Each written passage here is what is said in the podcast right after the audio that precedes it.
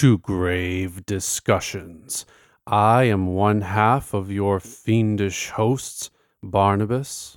And I am the other half, Samael. Welcome back. Yeah, welcome back, everybody. It has been quite the year. This is episode 103, Jesus. 2022, a fantastic year for fear.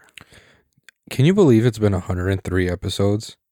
No, I mean, it would be probably approaching 200 if we had been like, you know, every week consistent like before, but you know, it is what it is. I, I still can't believe we hit 100, That honestly. which, which is crazy. That that that means we have more than like a hundred hours of like stuff, of like just us talking.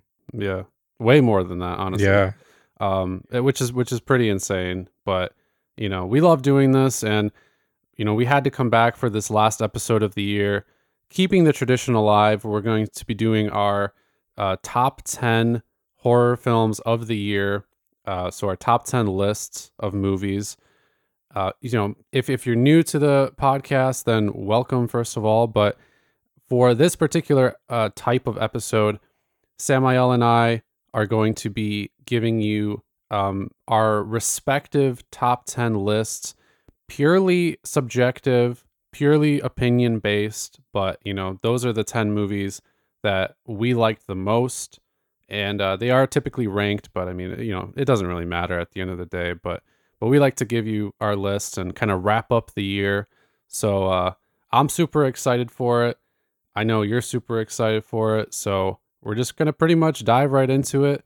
Um, no news segment or anything like that, just because we got a lot to to cover. But you know, before uh, we really get into the lists themselves, I we usually like to kind of talk about the year just in general, you know, very briefly. So, Sam, what did you think of 2022? Just you know, like a general kind of overview.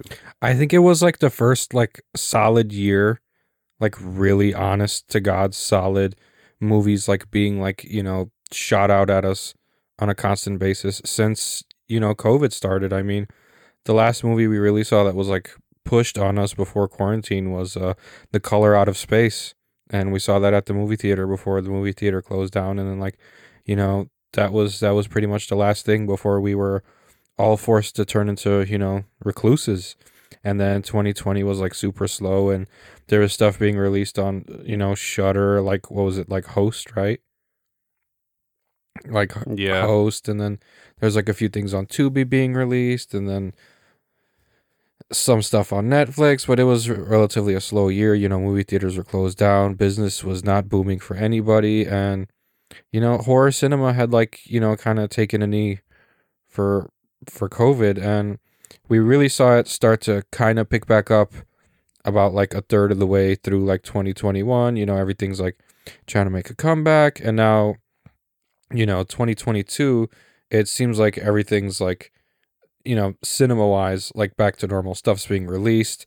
Stuff's being marketed in ads. Like there's movies people are being excited about. I mean it's i and i feel like 2023 is going to be better. Like we got a lot of stuff coming out next year as well. I mean scream mm-hmm. fucking was it the sixth one now? Yeah. Yeah, six. so I mean, and who knows what Shudder has in store for us? And Netflix is constantly dropping surprises on us. Like Shudder is always dropping shit. Like it's I I think next year is like because 2020 was like uh like a ghost town. 2021 the dust was kind of settling. 2022 it was like a year after the like the end of the Great Depression. Stuff's trying to like trying to like reach equilibrium, and now 2023 I feel like Yeah. I feel like can kick back up. Yeah, I hear you. I pretty much agree completely because, um, you know, like that span of two ish years was kind of rough. You know, not a lot of production companies or filmmakers felt extremely confident in releasing lots of content to movie theaters for obvious reasons. And so a lot of stuff that was created, that was produced, that was distributed went to streaming. But, you know, we still we still didn't see quite the level of, of quality and quantity that we normally do. And 2022 really felt like the first kind of normal year. You know, we had like several big franchise movies come out this year, which is huge. I mean, I mean, I don't know. I'd I'd have to like look back at previous years and compare, but I think definitely like more substantial in in that respect than like 2020 or 2021. You know, we had like TCM, uh, Scream Five, Hellraiser, etc. Like several other movies as well, and then you had like some pretty, honestly, some pretty major like independent releases as well. You know, new material that did come into the theater and honestly like blew everybody's expectations away and a bunch of the same type of movies that came to streaming and like likewise blew a lot of people's ex- expectations away so um, this was this was honestly a huge year for horror and this year for horror especially proved that the genre is is honestly growing in popularity and but still remained very popular, like in the box office, especially, and even for viewing numbers. I mean, like you said, Shudder got, you know, like lots of new releases, probably lots of new subscribers.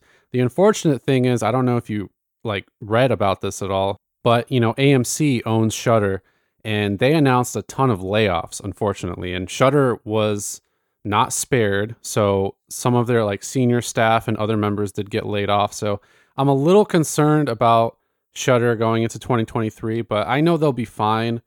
I just hope that it doesn't have like a huge dramatic impact on their library and like their release schedules and and acquisitions and things like that. yeah, it makes you wonder. Like, I mean, I still think what the hell's gonna happen? Like, are we gonna like be forced to go to Tubi or like to Screambox? Is Shudder gonna collapse now that the senior staff is out?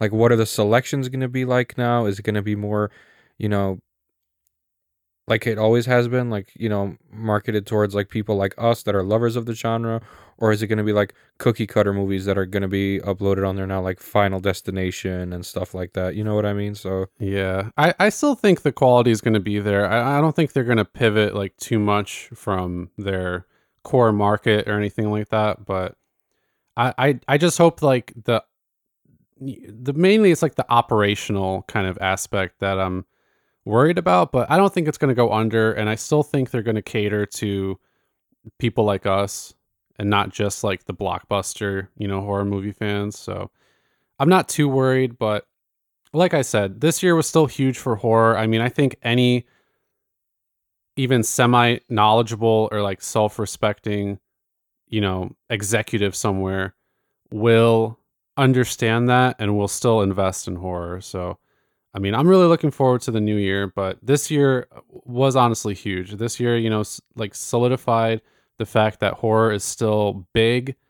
You know, it's it's a I mean, I don't know, it's a profitable and well liked cinematic genre and you know like we need to have more of it and we need to have more risks. That's what i like too in 2022 i feel like there were a lot of movies that that were kind of risky which i love you know because like you'll probably see in our top 10 lists there were movies that you know prior to like the pandemic probably would have not even been released to theaters or done nearly as well or been received as well so. No reward without the risk, man. I think uh I think you can't push the envelope without risk. If we're just playing it safe, even when it comes to our like classic like you know, like movie anti-heroes like Jason and Michael and Pinhead and Leatherface, like there there there there also needs to be a changing of the guard, I think. I I feel like I, I feel like every newer movie from the OGs is trying to like live up to some expectation. And it's just like, bro, just make a sequel. People don't want uh you know they we would love we we love the risk, but there's a lot of the movies of this year that that took that risk and it was like kind of like what are you doing? Like we just wanted to see more of our heroes and then a lot of stuff got like kind of like and I'm this is this is not about Hellraiser by the way. I still haven't seen that. I'm talking more of like Texas is this is this about halloween and? Texas Chainsaw. Like I feel like bringing Leatherface into 2022 as like a fucking seven year old man. It, it's it's kind of weird, and. I, I don't know. It's just like we just want to see classic like sequels. When it comes to the OGs, we just want to see stereotypical sequels. Honestly, I feel like most of us.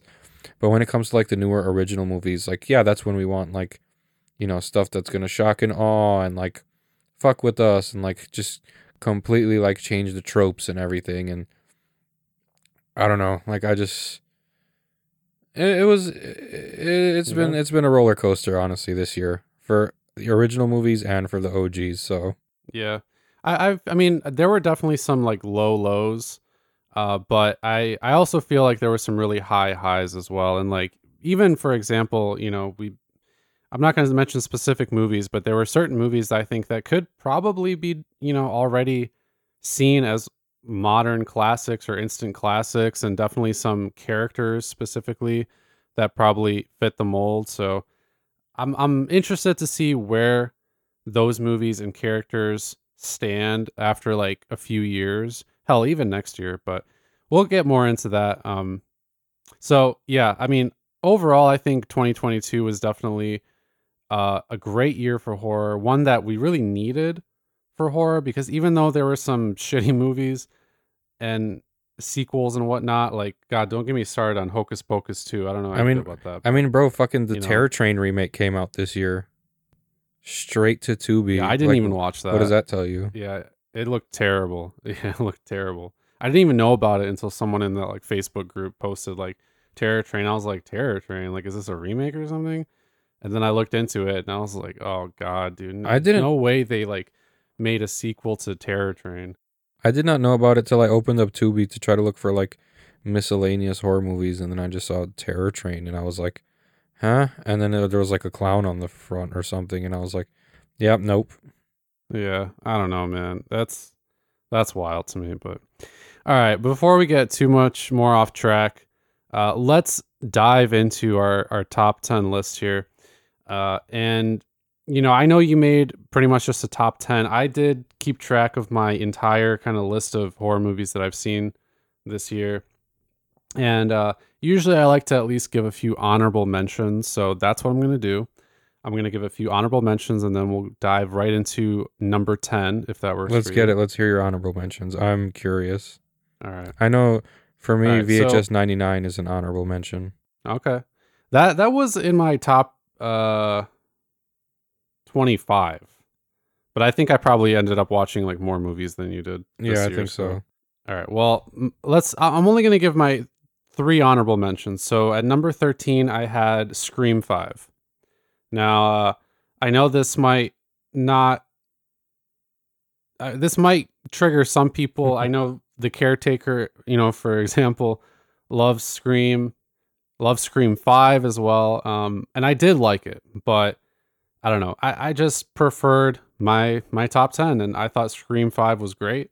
I'm really looking forward to Scream 6, but I don't know. It just it didn't have those defining elements I think for me to make it all the way up into my into my top 10 you know, I appreciated what it did, but at the end of the day, it's a good blockbuster horror sequel for me, not a ton more than that. So at number 12, I don't know if you've seen this one or not, but I have Phil Tippett's Mad God. I, I may have scrolled by it. Okay. Well, I think you would probably enjoy it, but it's definitely kind of uh, an acquired taste, I'll say. So basically, the movie has been in the works for like, I don't even know how long, two decades or something like that, like a crazy long time. That's It's- crazy. It's completely stop motion. It's uh, from one of the, I think, visual effects supervisors on, and don't roast me if I get this wrong, uh, online users, but uh, I think he worked on like Star Wars or Jurassic Park, maybe both or one or the other. I should have probably done more research, but anyway, he he worked on like one of those iconic films, uh, and so he's been working on this movie for a really long time, pretty much like almost by himself, although he's had a team behind him, but um, largely by himself, really kind of like doing all the models, like the sculptures, setting up the environments and everything, filming it, and uh, it's it's extremely interesting. It's basically like this spelunker's journey into like the bowels of hell, to uh like carry out this like bombing mission or something like that. I don't know. The story's kind of vague because there's really no dialogue in it and uh it's kind of like all over the place, but that's the gist of it. But it's super cool. It's like really disturbing. Uh it's I don't know. It's just this like phantasmagoric like descent into hell, all stop motion. It's super cool. I mean, I think you should at least like check it out. Uh, just to just to see Okay. it. It's a, it's it's an experience. That's all I'll say. I mean, it, it sounds Uh, super interesting. Yeah. I don't know. I I I know it didn't probably connect to a lot of people because it doesn't really have like a very like typical linear story to it, you know? And like I said, there's a really like no dialogue. Um so it's hard to even like connect with the characters, but it's really just about like the visual and like sensory experience of the film. So I definitely recommend for anybody who hasn't seen it, at least just give it a chance, just see what it's all about because um, it's it's extremely fascinating. And you know, the guy put a lot of work into it, pretty much grassroots effort to like get it out into the world. Um, went to Shudder, you know, Shudder picked it up, and it was like a pretty big hit there. So, and then at number eleven, I have uh, kind of also flew under the radar, but and and you know, it's hard to call it like horror straight up, but it does have horror elements, so I would say it's adjacent. But uh, this one came out on Netflix and it's called The House. Seek it out on Netflix. It was kind of, like I said, under the radar release, but it came out one day. I saw like maybe some stills of it online or something like that. And uh, it's actually an animated uh, feature. I think this one actually may also be stop motion, but don't quote me on that. I think there are some stop motion elements to it. But um, this one's kind of interesting because it's an anthology movie, and I think there are three distinct stories. And uh, the main kind of draw of it is that the characters are basically anthropomorphic characters. So, in I, I think I don't know if they're all rabbits or something, but I think in the first one the main character is like a rabbit, and you know he walks and talks like a, a person kind of. Um, and then I think in the other stories there are other animals, but th- it's it's interesting. I mean, the third story doesn't have quite so much like horror elements, but the first and I think the second story definitely do. And the horror elements that are present, I think, are pretty creepy for like a stop motion animated film. Uh, especially the first story because it's about like this uh, this guy who's like prep preparing a house to be basically sold, and so he's getting ready for like an open house, and all these like bugs start pouring in and basically make the house kind of like janky and you know and dirty and fucked up and there there are some pretty like cool horror elements like some creep pretty creepy things uh in that story in particular so I, I really liked it. I thought it was a pretty innovative film so that's why it's number 11 for me. All right so now on to our lists in earnest starting at number 10 you want to go first sam All right, let's get it. At number 10, I had to include it, even though I was not a giant fan. I felt like it was all over the place, but I had to include it because my boy is in there. At number 10, we have Halloween Ends. all right brave of you Very brave, considering like I was not a giant fan. But out of everything I seen this year, I had to include it because of our boy Michael. And spoiler alert, it's his final film in the franchise because he gets straight up fucking murdered by a grandma and her granddaughter. And Yeah. I don't know, I felt like I liked where the movie was going at the beginning, and then at the middle, it kind of lost me. And then at the end, I was like, what the fuck? But I thought, well, at the end, it kind of picked up when Corey was the shape, when he was going around murdering people. And I thought Corey was a badass shape. I thought it was just weird him running around with a jumpsuit and some fucking Converse. You know what I mean? Like, it was just like, yeah you know, at least give him some fucking boots. But I I felt like it deserved to be in the top ten since it's like the last one out of that franchise, and Michael Myers and David Gordon Green's franchise has like, you know, they're lucky it does, but it does have a special place in my heart because it Mhm. brought back our friend Mikey after years and years of him being gone, and then I don't know. I felt like whatever kind of like movie Halloween ends was going to be, everyone was going to be upset about it, whether it be another run of the mill slasher, whether it be like a showdown. So they decided to, as you say, be brave and take this in another direction. And I'm kind of glad they did because, like, the more I sit and think about it, the less I kind of like hate it. And I just, I think I just got to go back and rewatch it. But I gave it a chance, and at the against my better judgment, I, I put it at the very last spot, number 10. So compared to the other movies I saw, this one was my least favorite, if I'm going to be honest. Okay. Yeah, that's fair, dude.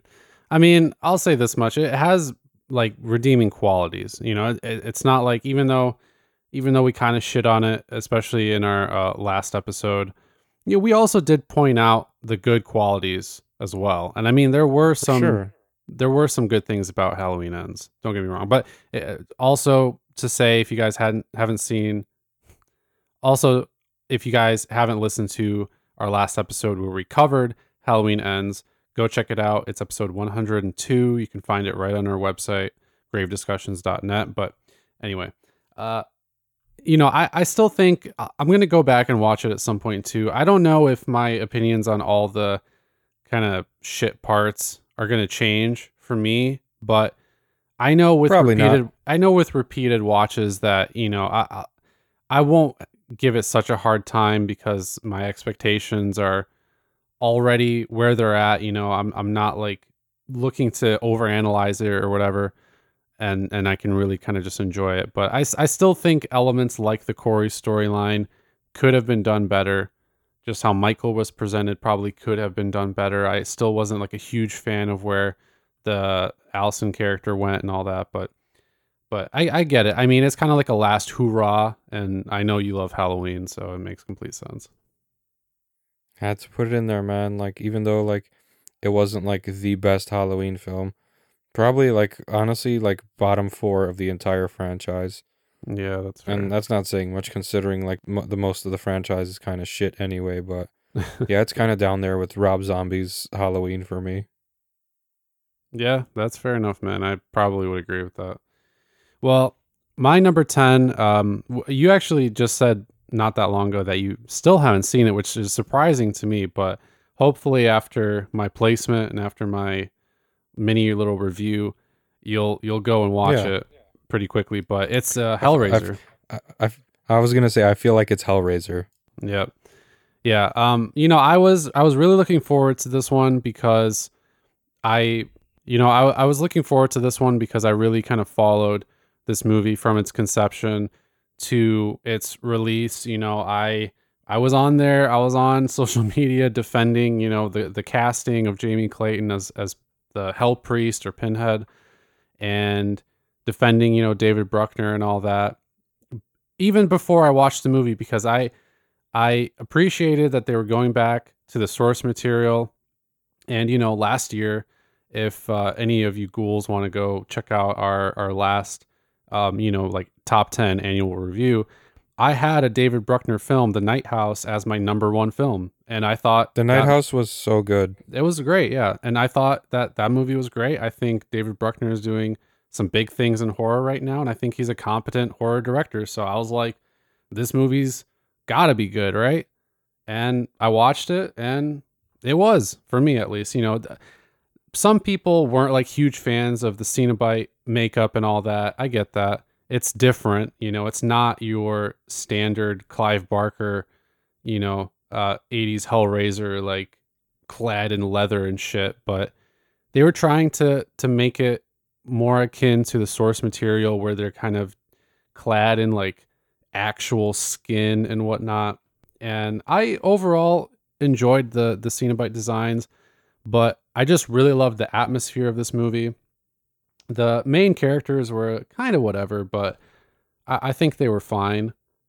But just in general, I mean, the fact that this movie was able to take this original material and then knowing that it had to go up against Clive Barker's original Hellraiser as well, you know, Doug Bradley as Pinhead and all that, and actually like put out a pretty great horror film is is huge for me, and I think that it's it's probably the most impressive like um you know release in like an existing franchise this year for me at least just because it it had to basically meet that standard, and I think it it did. You know, whether or not it becomes a classic like Barker's Hellraiser remains to be seen, but I, I think it's a really good entry.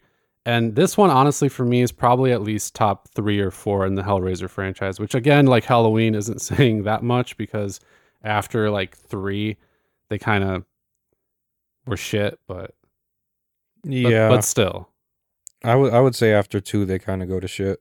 yeah. So honestly, man, like I, I think it did a really good job. So um, you should go check it out. If anybody is still on the fence about it, because you know you have your obligation to the the classic Hellraiser or whatever, just put that aside. Go check it out. You know, I I think that most people are probably gonna like it. You know, if you put your nostalgia aside, just watch the movie for what it is. It's a pretty cool story, honestly. You know, and the story and like the characters and their motivations honestly fit the Hellraiser like mythos and the lore, I think, pretty well. So, that's my number ten. I definitely I definitely will go check it out. It's just like with like Halloween and everything and like every other movie that I've like had on my list to watch during the month of October, I kind of like was like, eh, Hellraiser doesn't fit the the mold for my like list of movies for Halloween. So I was like, let me just uh let me save that one for a rainy day. Yeah. Well, you know, I don't know. I don't know what's happening over there, but we got this huge like winter storm coming this weekend. So if you guys have Oh, anything yeah. similar, like it would be a good time to hunker down and maybe like watch Hellraiser or something. But I get it. There were a lot of like new releases in October. It was really hard to keep up with everything. I didn't watch everything either. Yeah. So, all right, guys. That was our number 10 movie of 2022. Now moving on to number 9. Number nine, I th- I I just think you're gonna be shocked that I chose this movie because you're gonna Okay. be like, that is reprehensible. I don't know how this movie made it into your top ten. but listen, see. I enjoyed it because of how much I didn't enjoy it. And number nine is Dash Cam. Oh, okay. I still haven't seen it. So, Okay, let me I'm- tell you uh, this. The okay. the main character is reprehensible. She's like constantly saying like all this like "Ma- make America great again and Oh, snowflakes God. and are you triggered? And then like she goes to like her friend in England and they hang out and then she steals his car and he's like what the fuck? And then she like goes and tries to like do DoorDash or whatever and then she picks up this like old lady who's like acting all strange and it turns out the old lady is like possessed. No, was it an old lady or is it a kid? I think it's an old lady, yeah. And then mm, like her daughter's trying to like get to her and she's like chasing down the car and the old lady turns out to be like possessed or like like some sort of like demonic like vampire type thingy. okay. And then the girl's like her and her friend they're like trying to help her out and this bitch is like all like climbing a tree and shit and like hiding in the woods and all all the, all at the same time the main character still being like reprehensible and unredeemable and then she wanders upon this like fucking cult in the middle of nowhere and she tries to get out and Oh, then like okay. there's another demon and it's like an actual like creature and it's in like chasing her through like a garage and like and it's she's like rapping throughout the whole movie and it is embarrassing for all parties involved it is the best worst movie i've ever seen and i Wow. think you should check it out I mean, that's pretty high praise, honestly. Yeah, it, I know. I, I I try not to spoil myself about it, but I did come across a lot of posts on social media, like a lot of posts. I think I don't know if it hit like a streaming service or something, but there was like a specific period of time where I was just seeing nothing but fucking dash cam posts, and I was like, okay, I guess I'll have to watch this movie eventually. But like, I didn't know what it was about. I heard about it earlier in the year because it was getting some hype, but it wasn't really until like later in the year that all these people were coming out like, this is the worst movie I've ever seen. The main character fucking sucks. Like, she's the worst, blah, blah, blah. And I was like, I guess I got to see it because I have no idea what can make people Oh rage this you badly. you are but- you you will you will hate her so bad. You're gonna hate her with all of your heart. But like once shit starts going down, it starts going the fuck down. I think I rented it for like four bucks off of Prime. Okay. So is it more like you just you like it because she's so fucking terrible that you just want to see it through so that she dies or like Yes. were there Yes, other good qualities about the movie? There are there are good qualities. How creepy the possessed woman is. How creepy the demons are. Okay. The cult, the the kills are fucking crazy. There's a bitch with the shotgun chasing them. It's it's it's it's if you're Okay. okay. This is this is a Saturday. This is a Friday night chilling and hanging out with your girl type of movie. This is not like a movie you want to like, you know, Okay. like you're not looking for any like sort of like analysis Yeah. and like trying to like pinpoint like what means what. This is a Okay. mindless fucking movie. It is so fucking dumb that I love it. Uh, Hey, sometimes you need to watch a movie like that, so I, I get it. Plus, you know, I really like those found footage movies where there's just like a lot of chaotic shit going on and like some Oh, dude, creepy you- stuff, you know. So Okay, you. I'll watch Hellraiser if you watch this. Okay, yep, deal. But Cool. All right. It, it was already on my list, but now I'm I'm gonna try to prioritize it. All right. cool. My uh, number nine. Again, kind of like Dashcam, maybe not quite as much because I know Dashcam is like really on one end of the spectrum, and and this movie maybe is is not quite there. But uh, this movie, I think, really depends on how you perceive what's going on in the movie. You know what I mean? Well, you'll Yeah. you'll you'll know. I don't know if you've seen it, but you'll kind of understand. I think when you hear it, but this one you might be surprised about for me too. I don't know, but it is bodies, bodies, bodies. See, I've I've been hearing about it, but I have not seen it. Okay. Yeah. I mean, you you probably at least have a vague idea of kind of what it's about. You know, Pete Davidson's like in it. You've reprehensible got, teenagers. yeah, essentially. You've got Pete Davidson. You've got uh, I don't remember all all of their names off the top of my head, but the the one actress, the lead from Shiva Baby, is in it, which she's she's honestly a great actress and, and super funny. But um, you know, it it's essentially about this group of like privileged, overprivileged teenagers who get together at like a mansion not any of theirs of course it's like their families because you know they're those fucking uh like i said super privileged like wealthy teens who don't give a shit etc yeah, they're really obnoxious ones you know The the ones And, you like uh, root to like get murdered. Like Ex- they're the ones you want to see get their heads pulled off like a champagne cork. Exactly. Yeah. There's there's almost like nobody redeemable really or anybody that you want to root for except I guess Perfect. Perfect. Yeah. Except I guess for the for the main character B to some extent. Um because she kind of comes in like you don't really know too much about her. She's like the shy, quiet girl kind of thing. You learn more about her as the movie goes on, of course. But um anyway, there's this like huge hurricane coming and so these teens are like at this mansion basically partying to celebrate the hurricane or whatever. I don't know. It's some dumb shit, right? But one thing leads to another. I don't know. One thing leads to another. They're like uh they're they're they're in this mansion. It's nighttime. The storm causes like the power to go out in the house and shit. And and they decide to play this game bodies bodies bodies and it's kind of like a murder mystery thing you know the lights go out someone is the killer and you know uh, if if the killer finds you they tag you and you have to be like dead or whatever but essentially they come across a real dead body and then they're forced to try to find out who the killer is meanwhile you know they're all like pretty shit people they're all hiding something they all have something against one another it's that kind of thing so Is this one on in- Shudder? I don't think it's on Shudder, but it might be on a streaming service. I'm not sure. I'll have to rent it. It sounds like it sounds like it's up my shitty people getting cool. murdered. Like this is what we live for. Like Yeah, this is it. it, it's essentially. I'll say this much: it's it's part murder mystery, part like um comedy, part neo slasher because it does present as like a slasher movie. I'll say that much, but it doesn't really feature like your standard, you know, masked killer type of thing. But it has lots of slasher elements, but it does smart things with them.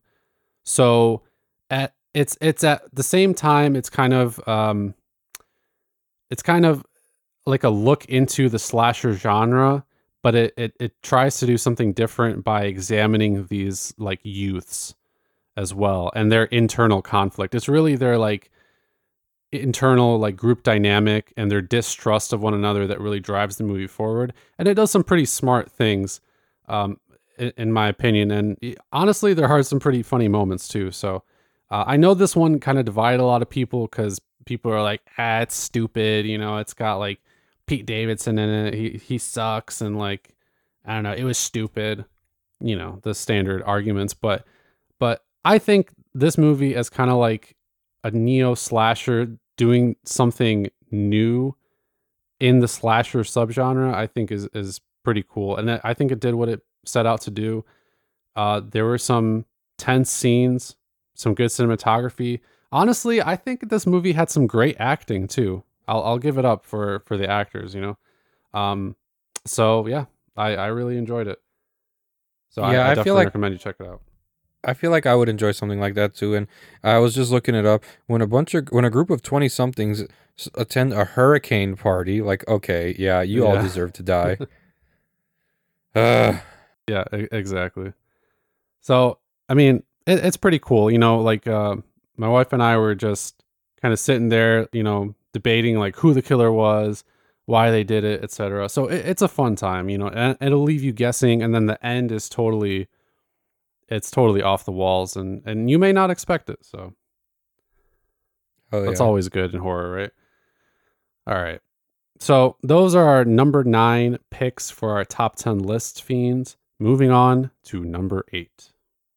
Number eight, streaming on Shudder, a movie I just watched uh Thanksgiving weekend, and I loved it. It reminded me of an old Giallo film. It reminded me of somebody's watching, like kind of like you said, like Rear Window, and it is Shudder's Watcher, not Netflix's The Watcher, but Shudder's Watcher. Nice. It definitely is worthy of the spot. It's tense. It has a couple moving to Romania, you know, typical Slavs. And then there's like a murderer going around, and then they think they find the killer. And then the main character is like, wait a minute, I think I'm being stalked by the killer. And there's twists and turns and twists and turns, and then a giant twist at the end. And it's like, wow. I felt like it was done right. It was mm-hmm. super eerie. You were wondering the whole time, am I crazy? Is she crazy? Are we all crazy? Is it her? Is it the husband? I I, I suspected the husband at first, kind of like it, that would have been the craziest twist ever. But Yeah. it's I agree. solid. It's so fucking solid, man. The creep factor is great. The constant, like, I felt like I had eyes on me while I was watching that movie Mhm. and you really didn't know what to think. This movie took you in like 18 different directions, and you did not know like which idea to just fucking run with. I I was talking to my fiance while we were watching the movie, and like, oh, we were we were just like, I don't know which direction this is gonna go. I feel like it's either gonna be very like Occam's razor, simple, like the simplest explanation is like the actual one, or it's gonna go like off the rails and go in like a completely different direction that we didn't see before. And I was really hoping it wasn't like, oh, it was just all in her imagination, and it fucking wasn't. Thank goodness that would have been the shittiest fucking ending, but I loved how it ended, and I feel like that's how those stalker movies should be done. Bravo. Yeah, dude, I, I agree. I mean, I really only have nice things to say about it. The only thing I guess I would criticize it for is that the concept itself, like the plot itself, is is not new. But it doesn't have to be because what it does, it I think it does very well. And this movie, in my opinion at least, probably has one of the best atmospheres of a horror slash thriller movie of this year, flat out. Because I mean, like you described, it's completely eerie. It leaves you guessing. You know, just even like the shots of the windows, of the alleys, everything is set up to make you feel uneasy, to make you feel like the main character is never safe, which you come to find out she really isn't.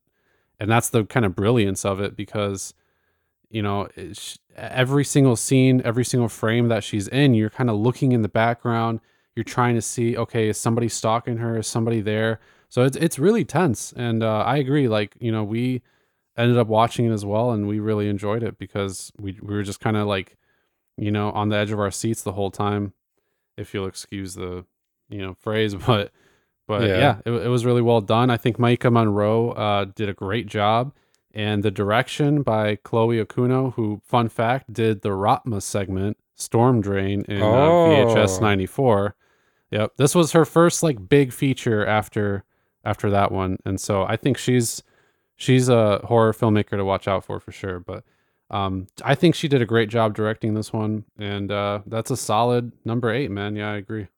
Yeah, I've, I had never had a movie gaslight me so many times. It was perfect. yeah. Yeah, it, it really took you through like a lot of twists and turns. Honestly, like the first time, I don't want to spoil it, but you know, the first time she like went into the the apartment building and kind of saw him, I was like, fuck, like was I wrong the whole time? Like was it just leading me on? Is this guy really just a red herring and then well, I don't want to say too much more, but but I think it's it's set up in a very great way. Like the structuring of the story of the twists and everything is, is really good. Yeah, it didn't feel like it dragged on at all or like was like Mhm. leading us up a wall for no reason. It didn't leave anything like unexplained. It, it I I just felt like I I was invested in it, and then when it was finally over, I was sad because like the mystery was gone, and I was like, damn it. Yeah. No, I, I agree. I agree. Well, my number eight is uh kind of on the opposite end of the spectrum, honestly.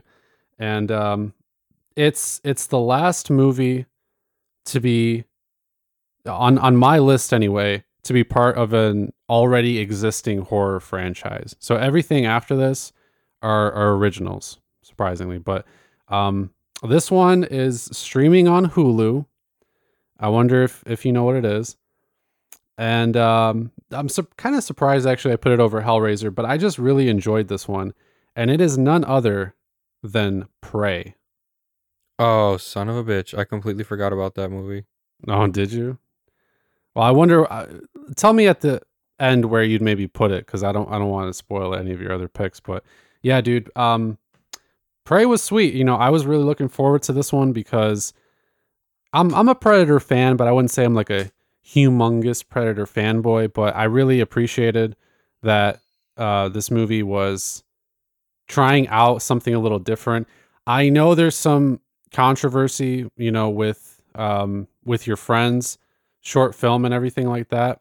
But I still had to include it because I did enjoy Prey quite a bit. Oh yeah, dude, you can you can enjoy whatever you want. Like in a, I mean, it's. I felt like the elements in it were like, kind of like, not stereotypical, but what else can you do? Like, oh, a girl. Can a girl be? And and the thing about this movie, it wasn't like, is the girl strong? Is she strong enough to beat Mhm. the predator? It was like, is she smart enough? Is she cunning enough? Exactly. Is she athletic enough? And that was like the whole thing. And it's like, whatever people want to call this a woke movie, like fine, but it doesn't like jam the shit down your fucking throat.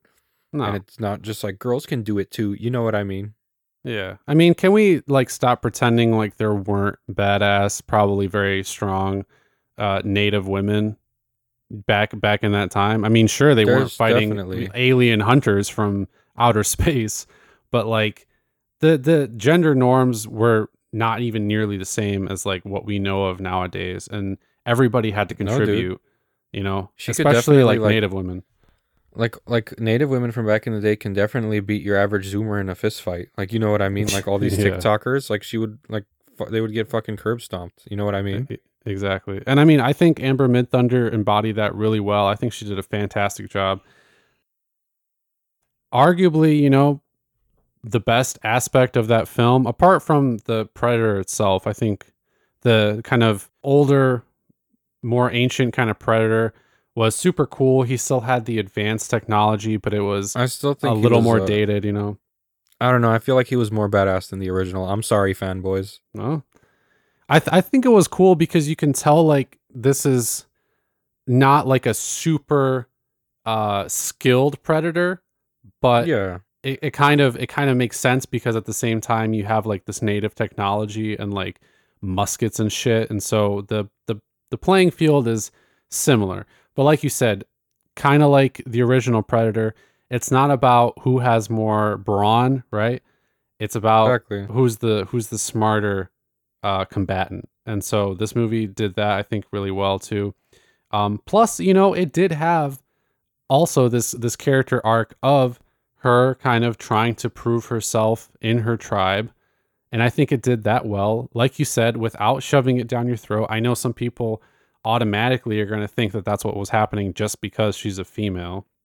Just because, you know, her, her one line or whatever about like having to, you know, prove herself as like a competent warrior and everything. But fuck it. I mean, this movie wasn't woke, but what it was, I think, was an entertaining and and well done Predator movie. and the visual effects were cool. You know, the story was fine. I mean, it was what it was, similar to uh, Predator in a lot of respects, like of how the Predator came and everything. But um, I, I I liked it. It was enjoyable, and if anyone's like, I, I just don't want to hear that woke bullshit. Everyone always, dude, '80s movies were woke. There was always a final girl. Like there would be a girl who's like five foot three, 115 pounds, and she would absolutely mangle like the six foot six murderer. Like, come on, like that's not woke. Mhm. Yeah, exactly. So I don't know. I, I don't want to get too much into it because it's it's not even worth it. But so let's move on to number seven now. Are we at number seven? Yep, number seven. Alrighty. So for number seven, I have the infamous X.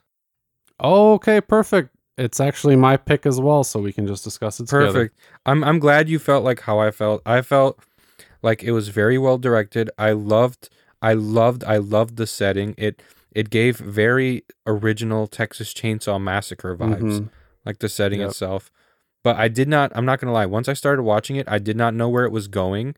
I did not know it was going to be like um batshit crazy old people, you know, cuz like, you know, Yeah. that just uh that just seems to be like the theme nowadays like the and you know the whole movie i guess was about boomers hating the zoomers you know what i mean if we can like yeah, essentially. and it's about like you know the older generation it's- and the newer generation Yeah, blah, it's blah, not blah. it's not contemporary, but that's essentially kind of what it is. Yeah. yeah and it was just i felt like um honestly i felt like the final like, they kind of threw us for a loop and threw all the tropes out the window the person you thought was going to be the final girl ends up like not being the final girl because like um, I don't know, spoilers, she Mhm. has sex and then like cheats on her boyfriend and then it turns out like the promiscuous girl from the beginning is the final girl, which is like what the fuck? And it makes the most sense because like that whole like repressed virgin energy er, you know, like that's not a thing. You know, I mean, people could say it is all you want, but the more Yeah. experienced person, the more person, the person that's been through the most fucking shit,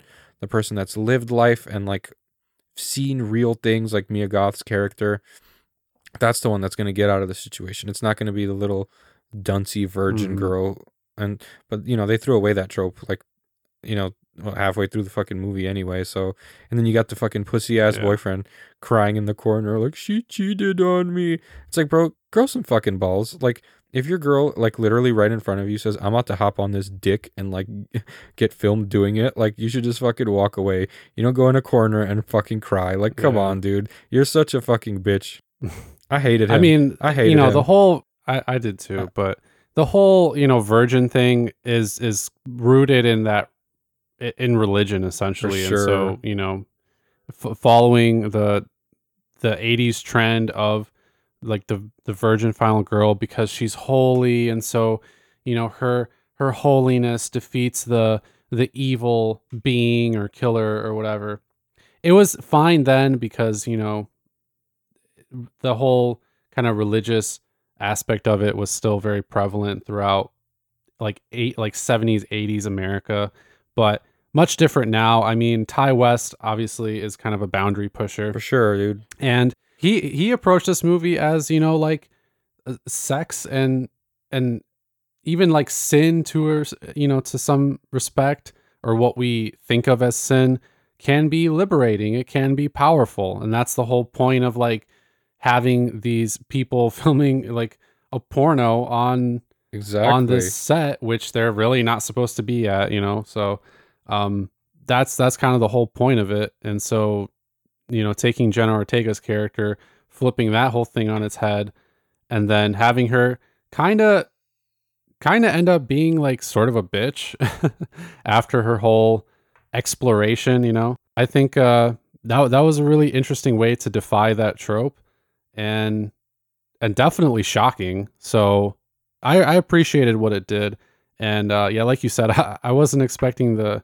Well, I, I kind of expected the the older folks to to be the killers, but I did not expect a lot of their behavior to yeah, be what it was. it was very fucking weird, dude. And then the little twist at the end about yeah, uh Mia Goth's character on the TV screen, remember? with her dad. Yep. Yep. Yeah, man. I don't know. And It was really cool, I think, too, that she played two different characters in this I- movie, and I had I no had- idea dude, she was. It, it wasn't until after until I read some trivia about it. I had no fucking idea that that was her. She's so fucking talented. Like the only time I ever heard of her character was Mhm. uh, was it The Cure for Wellness? Remember that movie? Oh yeah, I haven't seen it yet, but I yeah. It's r- really long and very confusing. But and then she was in like uh Okay. wh- what was his name? Um, the Nymphomaniac um trilogy or whatever. Like the he he he made Oh, Antichrist. Yeah, Lars von Trier. Yeah, he did like the Depression trilogy or whatever. Because Mhm. he was Yeah. yeah. Yeah.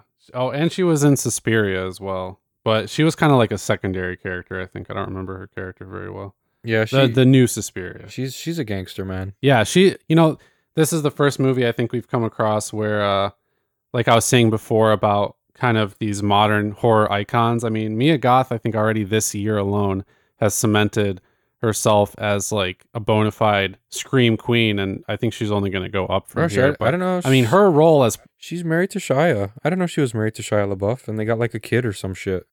oh, I, I didn't know that either.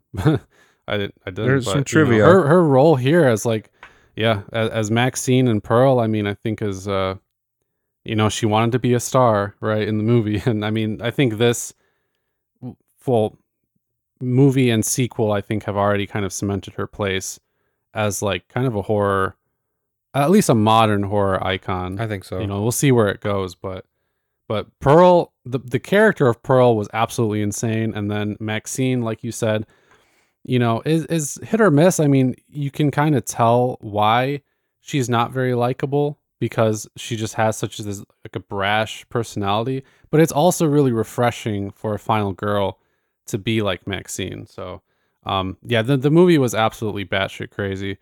Um, I know a lot of people were not super high on the fact that it it did take like a little while to get into everything, but I think it was fine. I mean, they they set up all the elements really well in my opinion. Uh, the atmosphere was great. You know, it, it was really just this lingering dread. Like even though it took a while for it to really get into everything, I think the tension and the anxiety that you felt while everything was being set up, at That's least for what it me, is. That's what it made is. it wor- well worth it. It was the tension, and, and- and the tension with like a like you didn't expect the payoff to be so fucking crazy, like just naked old bitch. Mhm. Like, come on, like that was fucking fire, man. Like, I don't, I don't care what anyone says. Yeah. That movie's so fucking good. It- yeah, it really is, dude. I mean, I think this is going to be like a cult classic slasher of the the 2020s at least, you for know? sure. for and it was just awesome that it, it was awesome that it was also essentially just a throwback to classic slashers and exploitation movies while kind of flipping a lot of those things on its head and and that's what we really need more of you know stuff like halloween ends was fine it was like a cap to the trilogy but you know if you really want to harken back to like the old days x i think d- does it really well I agree. All right. Well, that was uh both of our number seven movies. We always have one. I feel like that's in the same spot. I feel like we might have. I'm I- curious I feel to like we might have have two. I feel like we might have two. All right, we'll see. Okay. All right. Well, how number- about uh number six then? okay for number six? And let me know if you have the same one. Number six, I have Black Phone. Okay, it's not the same one, Okay. but but go on, go on. I felt Black Phone was very, very simple and it was done well. And like, you know, people can say like, oh, it's a very like, you know, it's it's like too simple. And then like I the dude, the fucking shit I heard is like from like the online groups is like, oh, there's not enough backstory. First of all, everything in the backstory was insinuated. It was implicit based on like a sentence Yeah. or two that was said or based on how the killer was acting with the mask and stuff like that. Like I mean, we can only infer that the killer's dad used to put him in that basement. Like like I said, based upon everything he said and like he's like, I used to hear the phone ringing when, you know, like, you know, there's there's this little shit. Like you, we don't need Bro, movies are so fucking stupid when they're like, "Oh, uh, this is going on right now. Also, let's cut the scene and do half an hour of backstory." That's fucking stupid. That's dumb as fuck. Yeah. Or you know when it's like the classic setup of uh like terrifying thing happens, character takes 20 minutes to go out somewhere to some building, open up a book that just happens to be about the exact thing they need to fucking know of about course. researches it. I mean, even Sinister had that to to some respect. So you know, but but still, it's it's a common trope, and I feel like it takes away a lot because then you're just like having the character go and do all this unnecessary bullshit instead of giving us like more scares or more lines of dialogue like in this movie where it's it's insinuated and not like shown directly to the audience. Exactly. I feel like I feel like movies are smarter when they can insinuate things and everything's implicit. I feel like I feel like when you explain too much like the background, I feel like one you haven't written like the script good enough. You know, if you can't have these implicit things Mhm. then you're just not good at like you know giving people like implicit hints as to like why the thing that is happening is happening. And two, I feel like the explicit sto- like background like background of the killer storytelling is also like kind of insulting because like I feel like you have to spoon feed us like well this is why he is why he is and on top of it like it's not even like on one hand it's insulting. On the other hand it's because most like people are like well the key we didn't get enough background. Like it, that that's what makes it scarier to you the background. Really dude you know what's scary? You know what's not scary? If they're like some guys going around your city uh kidnapping kids because he was molested as a kid or whatever and now he's like picking up kids and molesting them but instead and, and then murdering them. But if you just told me yeah there's a child killer on the loose i would be more scared because like instead of you Right. telling me his whole fucking life story that's useless that, that's like me explaining to you why i love the color blue and like my entire childhood history mm. because i tried a blue raspberry drink once and then i liked the drink therefore i Yeah. liked blue like that's so fucking stupid I know. It, I mean, it's really the audiences that are like kind of dumb, you know. And and it's funny because when you really think about horror, what's the scariest element of horror? The fear of the unknown. exactly And I feel like some some people seem to forget that, or they suddenly don't want that to be the case.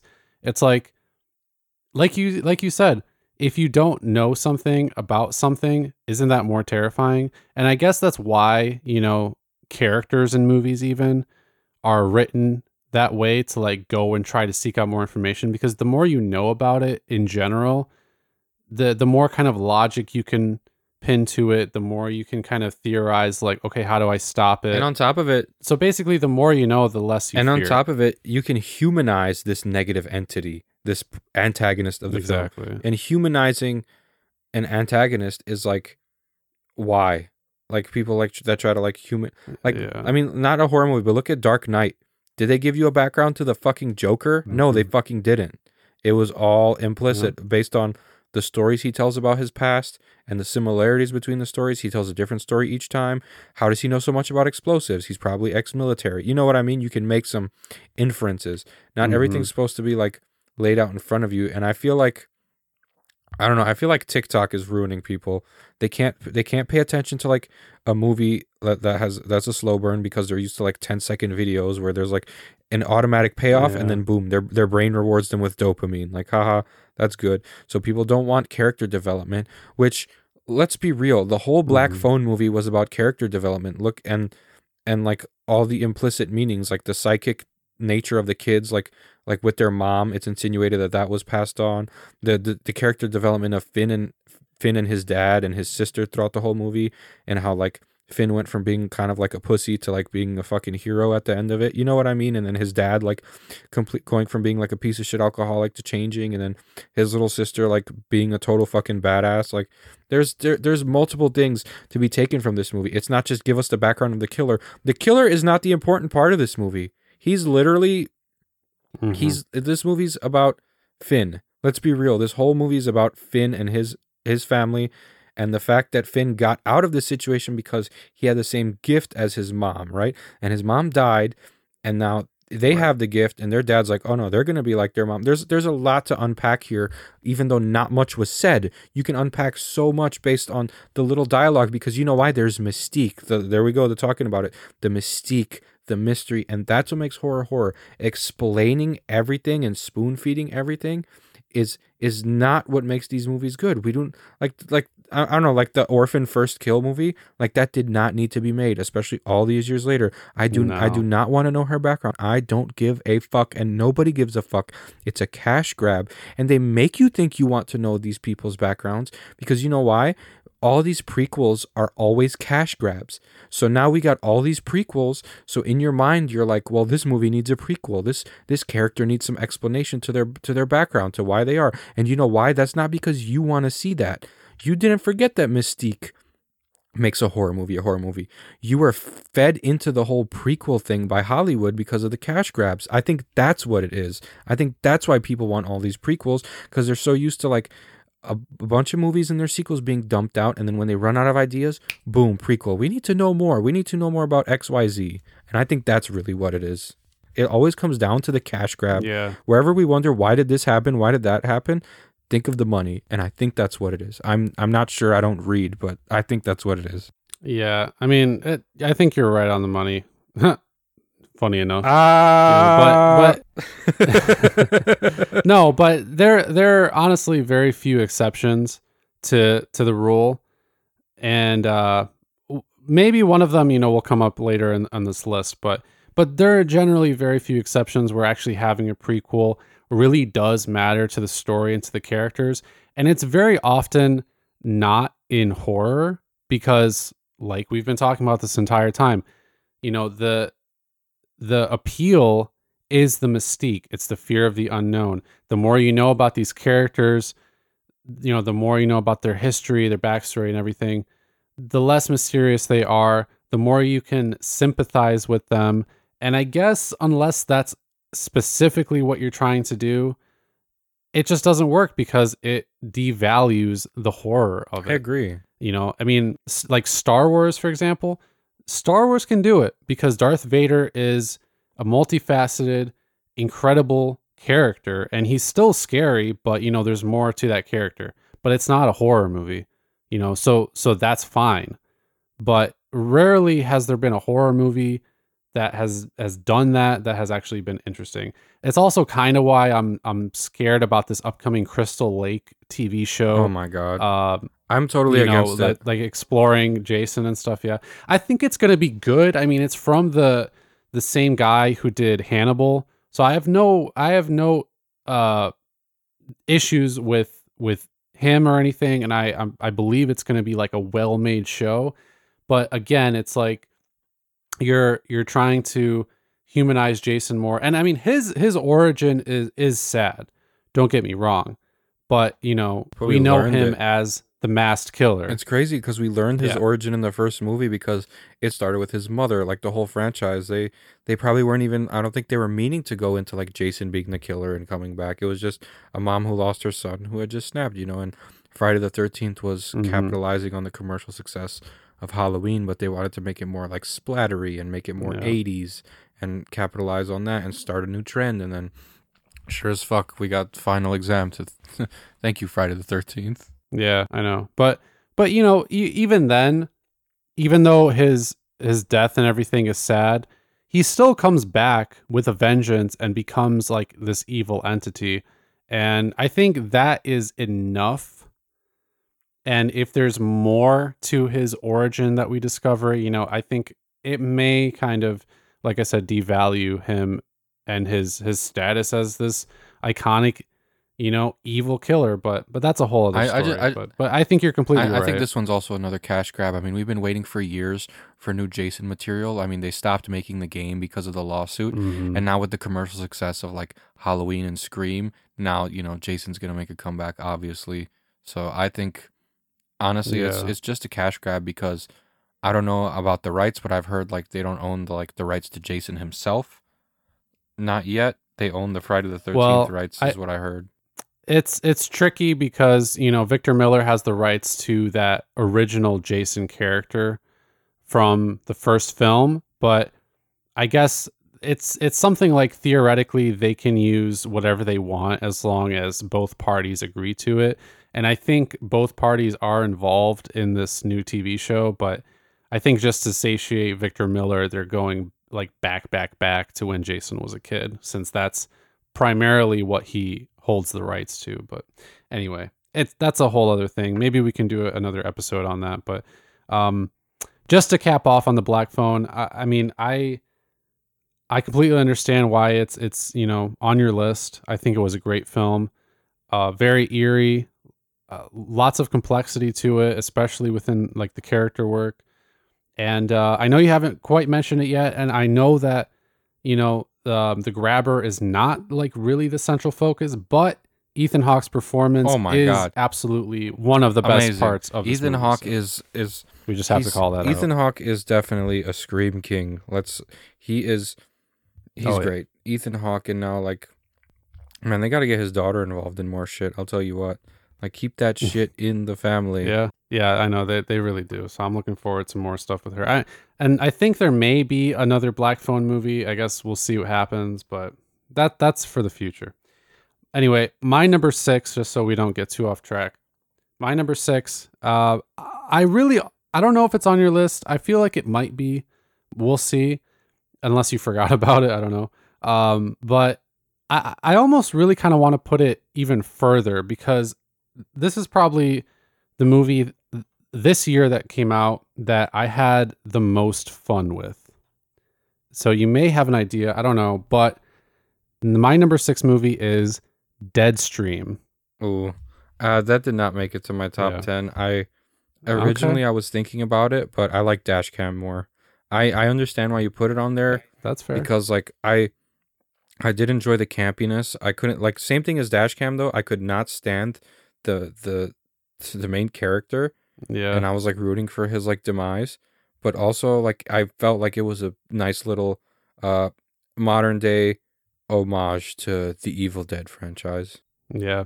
I mean, you know, I'm an Evil Dead stan, so that did play a part in it, but I don't know, man. Uh, for me, it was just highly enjoyable. You know, th- uh, there wasn't really like a minute in this movie that I wasn't just kind of like beaming um, when while I was watching it. You know, just because it was just a lot of fun. I mean, the concept is simple, but still pretty fresh within the horror genre and uh, it, it is a found footage, but I think it even takes it a step further with the whole live streaming aspect, Yeah. which hasn't actually been done all that much. You know, it, a, a lot of it has just been like the standard type of found footage after the fact. This is more like this is happening right now, feeding out to people. I guess that movie, um, The Cleansing Hour, kind of did it, but it still had a lot of elements of like conventional cinema to it a- apart from the live streaming stuff. But this movie was just fully enclosed in this live streaming bubble, which was super cool. Eh, But it had that fan interactivity as well. Um, but I just really, I just really dug it. Like the atmosphere was actually pretty creepy. I know it was mainly a comedy, but there were there were elements to this where I was genuinely like, you know, pretty unnerved, pretty, you know, it was pretty tense. Um, the makeup and everything was cool. I mean, I thought the little monsters were cool, and uh, I, I know a lot of people did not like the main character. I thought he was a a, a fuck as well. I'll be honest, Yeah. but I thought he was honestly like hilarious and um, maybe unlike Dashcam, I don't know because I haven't seen it yet, but there were there were parts later on in the movie with like the main character of Deadstream where you kind of you know we're we're starting to like him like a little bit because he didn't really know what he was getting into and all he wanted to do was just get out of this shitty situation you know even though he's like a cringe like fuckboy youtuber Oh, or sure. whatever. You know like did he really deserve to have all this stuff? You, you kind of are asking yourself those questions as the movie goes on. And uh i don't know so I, I i dug it i just thought it was a lot of fun i love that it was just one location one night um and there was just a lot of like We love those chaotic, isolated stuff movies. going on. Yeah, yeah, we really do. And I think this movie did it really well. Um, plus, it you know employed some like kind of new techniques, new concepts, which is always great for horror. I think you know the success of this one might um, influence some other like you know live streaming type horror movies. I don't know if they're going to be as good, but we'll see. There's there's a good one from 2020 starring Joe Keery, Steve from Stranger Things. It's called Spree. Oh yeah, okay. I actually missed that one. I missed it, but um, I've been hearing about it. So. I, I I watched it for the first time like two days ago, and I really enjoyed it. It's it's really depressing. I'll give you that. Like you feel sorry for him, like even when Uh-huh. he's like being evil. But but yeah, because he's like a killer, right? Y- yeah, he doesn't start off that way though. Oh, okay. Yeah, I guess this one's a little bit different because you know it's like more like you're. s- I mean, he's a shitty guy, kind of. He's kind of like a annoying asshole, but the main character of Deadstream is not really like evil at heart or anything. No, he's just he's just immature and stupid. Mm-hmm. Yeah. All right. Well, um, I I just really enjoyed that one, so that was my number six. Now we're getting into the top five. So, um, guys, I think you know we've been going for a little bit. Before we dive into our top five, we're gonna take a very short break, just to let you guys, uh, you know, go up, go get a glass of water or or go to the bathroom or whatever. So, um, we'll be right back in just a moment with more of episode 103 of Grave Discussions. Stay tuned.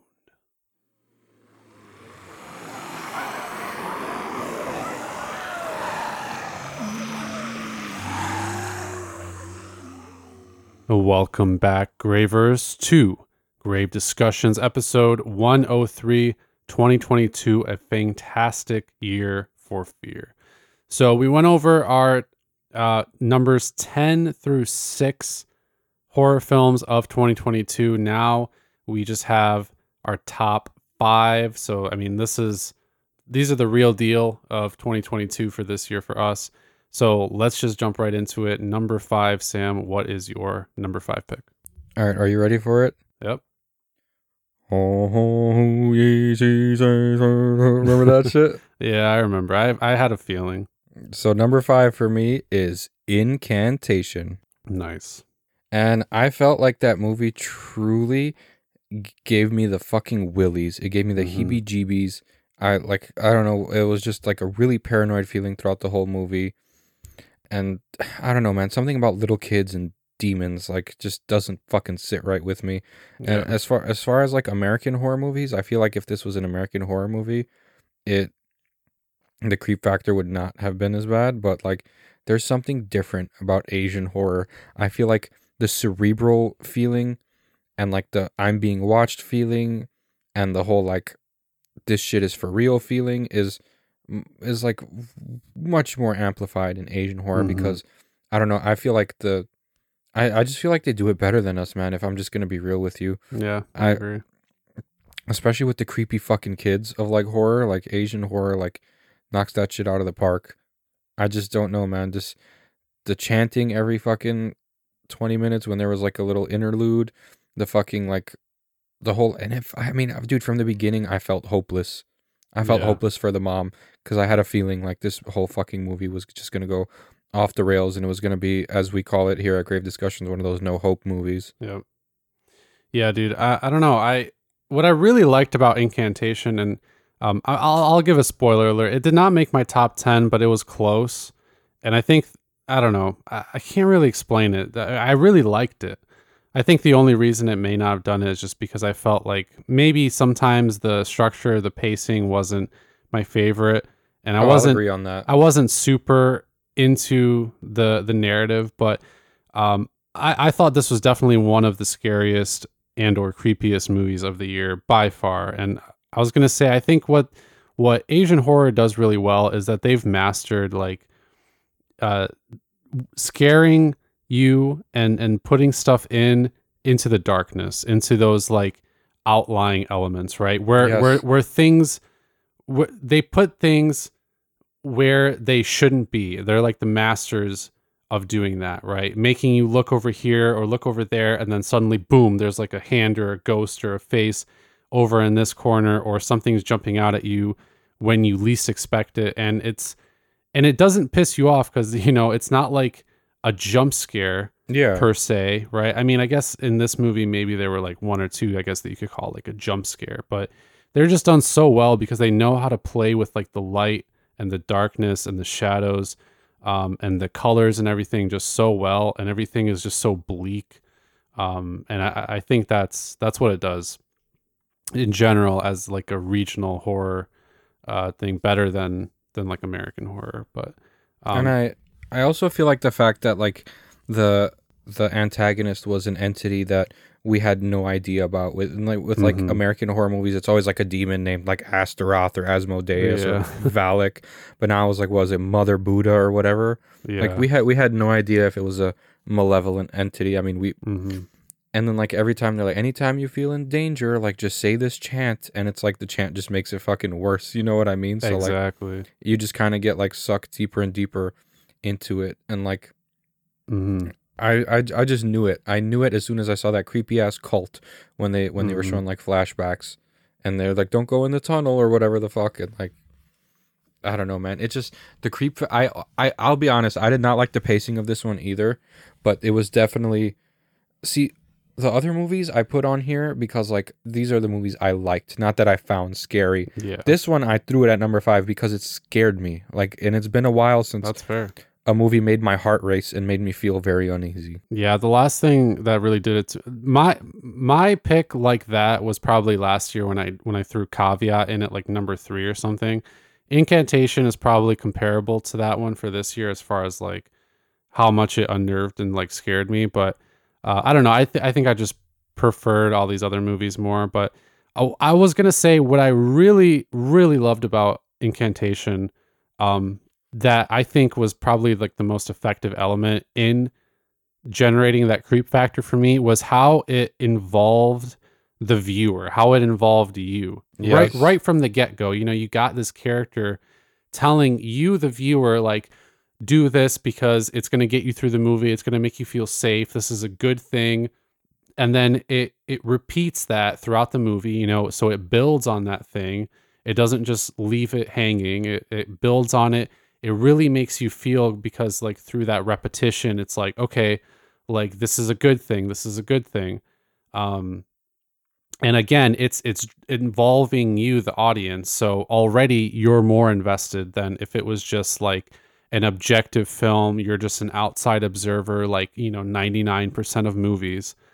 It so in that respect, it's almost like a video game, right? Like people are are usually like, oh, you know, games scare me more, and that's because like you're an active participant in the video game. You're you're the one in control. You're doing this, and you're not really in control in incantation, but you're more of an active participant in this movie than in like most other horror movies, and that's what I think it does really well, all the way up until the end where you feel betrayed by the movie, and that's what makes it even scarier. Exactly, and I feel like you know a lot of people who watch horror movies, we have this like sort of at least like we want to believe in some sort of like some ghosts and like some Mhm. afterlife and stuff, and and and the, the director of this movie knows that. Director of this movie knows if you're watching a horror movie, you at least like want to believe in like ghosts and spirits and curses and all that stuff.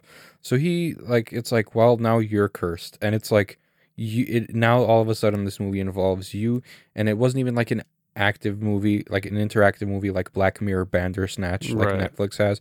It was just you're watching it unfold and they know you're watching it unfold and they already have like a idea of what type of people are watching this movie.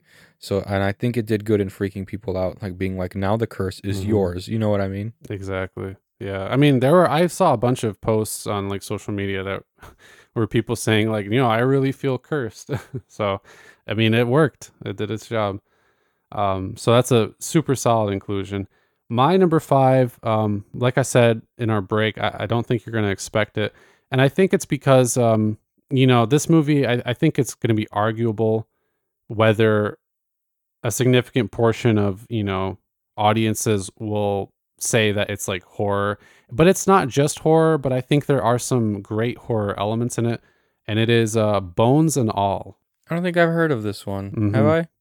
Yeah, probably. It uh, it came out like fairly recently. It's uh, actually by the same director who did the Suspiria remake, and uh, who also did Call Me by Your Name. Um, Luca Guadagnino, I think is his name, but it's got Timothée Chalamet in it. Oh, the cannibals. The Cannibal Lovers, yeah. So it's yeah, kind of like I a saw I saw a preview for that. yeah, it, it's like a horror rom com road movie, um, which is a really interesting mixture. But it really does it, I think, uh, actually very well.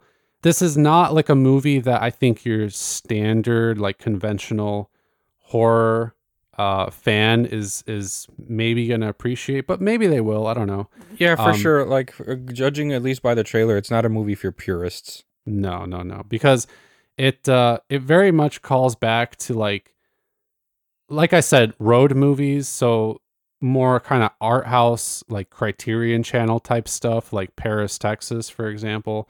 Um, it it involves this girl who is a cannibal. Um, but it really kind of it, it does something kind of unique.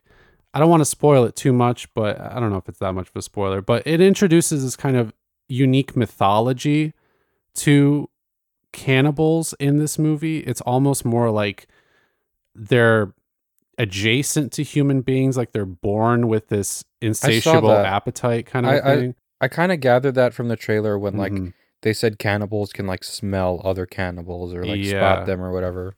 Yeah, so it, it's almost like they're like creatures or something, but not really. Like they're still pretty much human. They're just like a little different.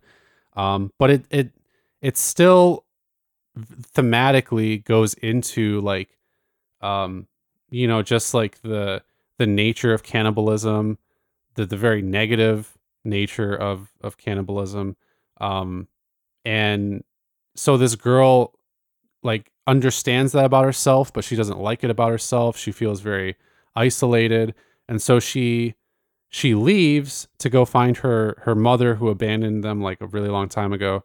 And then on the way, she meets someone else like her who's played by Timothée Chalamet, and they develop a bond and everything as they like hit the road and go through like uh, they go on this like cross country journey to get her to her mother basically. Um, and that's all I'll say about the plot. But so so there are elements of like romance with like their relationship, but there's also this really interesting and disturbing horror aspect because I mean these are literally cannibals. They're eating people. And um there there's some really unnerving stuff in the movie as far as like their interactions with their victims and everything and like their hunger and stuff like that. So um, there's some beautiful cinematography. There's an incredible score. The acting is great. Um, from a technical aspect, this is probably like one of the best made horror movies of the year. Um, and like I said, what horror elements there are are pretty are pretty tense and pretty disturbing. Um, and I, I think it just mixes all these little genres together um, very well in like a cohesive package, and it just comes out to be um, just just a, a good movie, you know. So yeah, like I said, the the horror purists aren't really gonna be super into it. I think because there's a lot of you know character development. There's a lot of like introspection, and it's very heavy on like themes and writing. But I thought it was a I thought it was a good movie, and so it's uh at my number five. I'm not surprised. Just judging from the trailer, I expected it to be a actual like cinematic experience and not just like your cookie cutter horror movie with like Mhm. cannibal tribes and stuff like that. I expected it to have like some sort of substance and like have a narrative to it and stuff like that, but also like be good. Like Yeah. you know what I mean? Like it's it's it's rare that we see like these kind of like these like um I don't want to say quasi horror movies, you know, Yeah. but like these movies that kind of like border two different genres. Right. It's like it's like highbrow faux horror kind of. I mean, it is Yeah. horror, but it's also a bunch of other stuff too. Um, but yeah, it's it's. I thought it was it was really good. I mean, the most interesting aspect for me is like we follow, you know, this this cannibal, like I said, who realizes that what she's doing is like not natural, that it's not probably a good thing, but it's also innate to her, right? Like if she doesn't if she doesn't do this, like she's basically gonna like cease to exist or whatever. And so it's this really like interesting dynamic because like you don't want to like what she's doing, but you also grow to kind of like her and, appreciate her. But the whole time you're kind of like also there's this like feeling in, in the pit of your stomach like, oh, I know what she's doing is just like terrible. But so so it's it's really fascinating. But uh yeah, that's by that's my number five. So number four. Well, my number four is going to be a very popular very cookie cutter, if you want to call it horror movie. Okay. But I felt like the fact that it was like other horror movies and followed a certain formula, and people were saying like, "Oh, it was kind of ass. It was kind of ass." I still feel like it did it well, and that movie is Smile. Okay. Nice. In ter- in terms of enjoyability, in terms of rewatchability, in terms of like I don't know, creep factor. Mhm. Uh the jump scares were super subtle and I fucking leaped when like when her sister ran up to her car and knocked on the window and then Oh, yeah. like she turned into like this creature with a crazy twisted fucking neck. yeah. I And just wish I- that part wasn't in the trailer. I just wish it wasn't in the trailer. Yeah, I do too. I feel like a lot of it got spoiled. But honestly, that movie was so fucking good. But it was like very stereotypical early 2000s. Like Mhm. there's an entity after me movie, much like I don't know. It reminded me of It Follows Yep. a lot, and like I don't know. It kind of had I don't know. It had that drag me to hell feeling to it too, if you know what I mean. The whole after like Mhm. the three days, and then you're doomed, and then we knew she was doomed because like Yeah. out of like out of all these other people that have like died from this entity, like what made us think that she was gonna survive it? You know what I mean? hmm it it was just like add another it was just these kind of movies like with Drag Me to Hell and It Follows and I'll call these uh, add another one to the list movies. They're just here to show you another victim of this Yeah. unstoppable entity, but probably one of like the more interesting stories or just one of the stories that you know that they wanted to show us because I'm sure they could have like showed us that last guy who got locked up and who beat it but they Mhm. don't want to show us like how he beat it because they want to introduce us to this entity first as a very powerful like unbeatable entity and of course they're going to tell us like at some point like yeah it can be beat but you have to do this this this and then suffer the consequences but that's better than being dead so either way if you beat it or you don't there's like really no happy ending to it Yeah, I I see what you mean.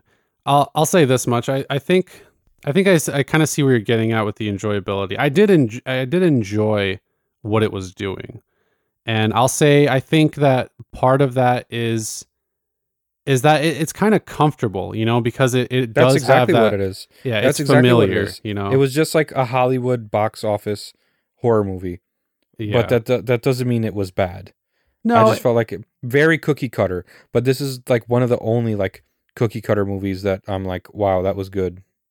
Yeah. Um I, I think I was a little harsher on it, and, and here's what I'll say. I, I think, you know, because I, don't think it was all just expectations, because you know I try not to include any expectations when I when I do watch something. But I'll say I think what it did well, it did really well in in in uh, creating this atmosphere of just developing this tension and everything. I thought I thought it that did a really well, fantastic yeah. job at that.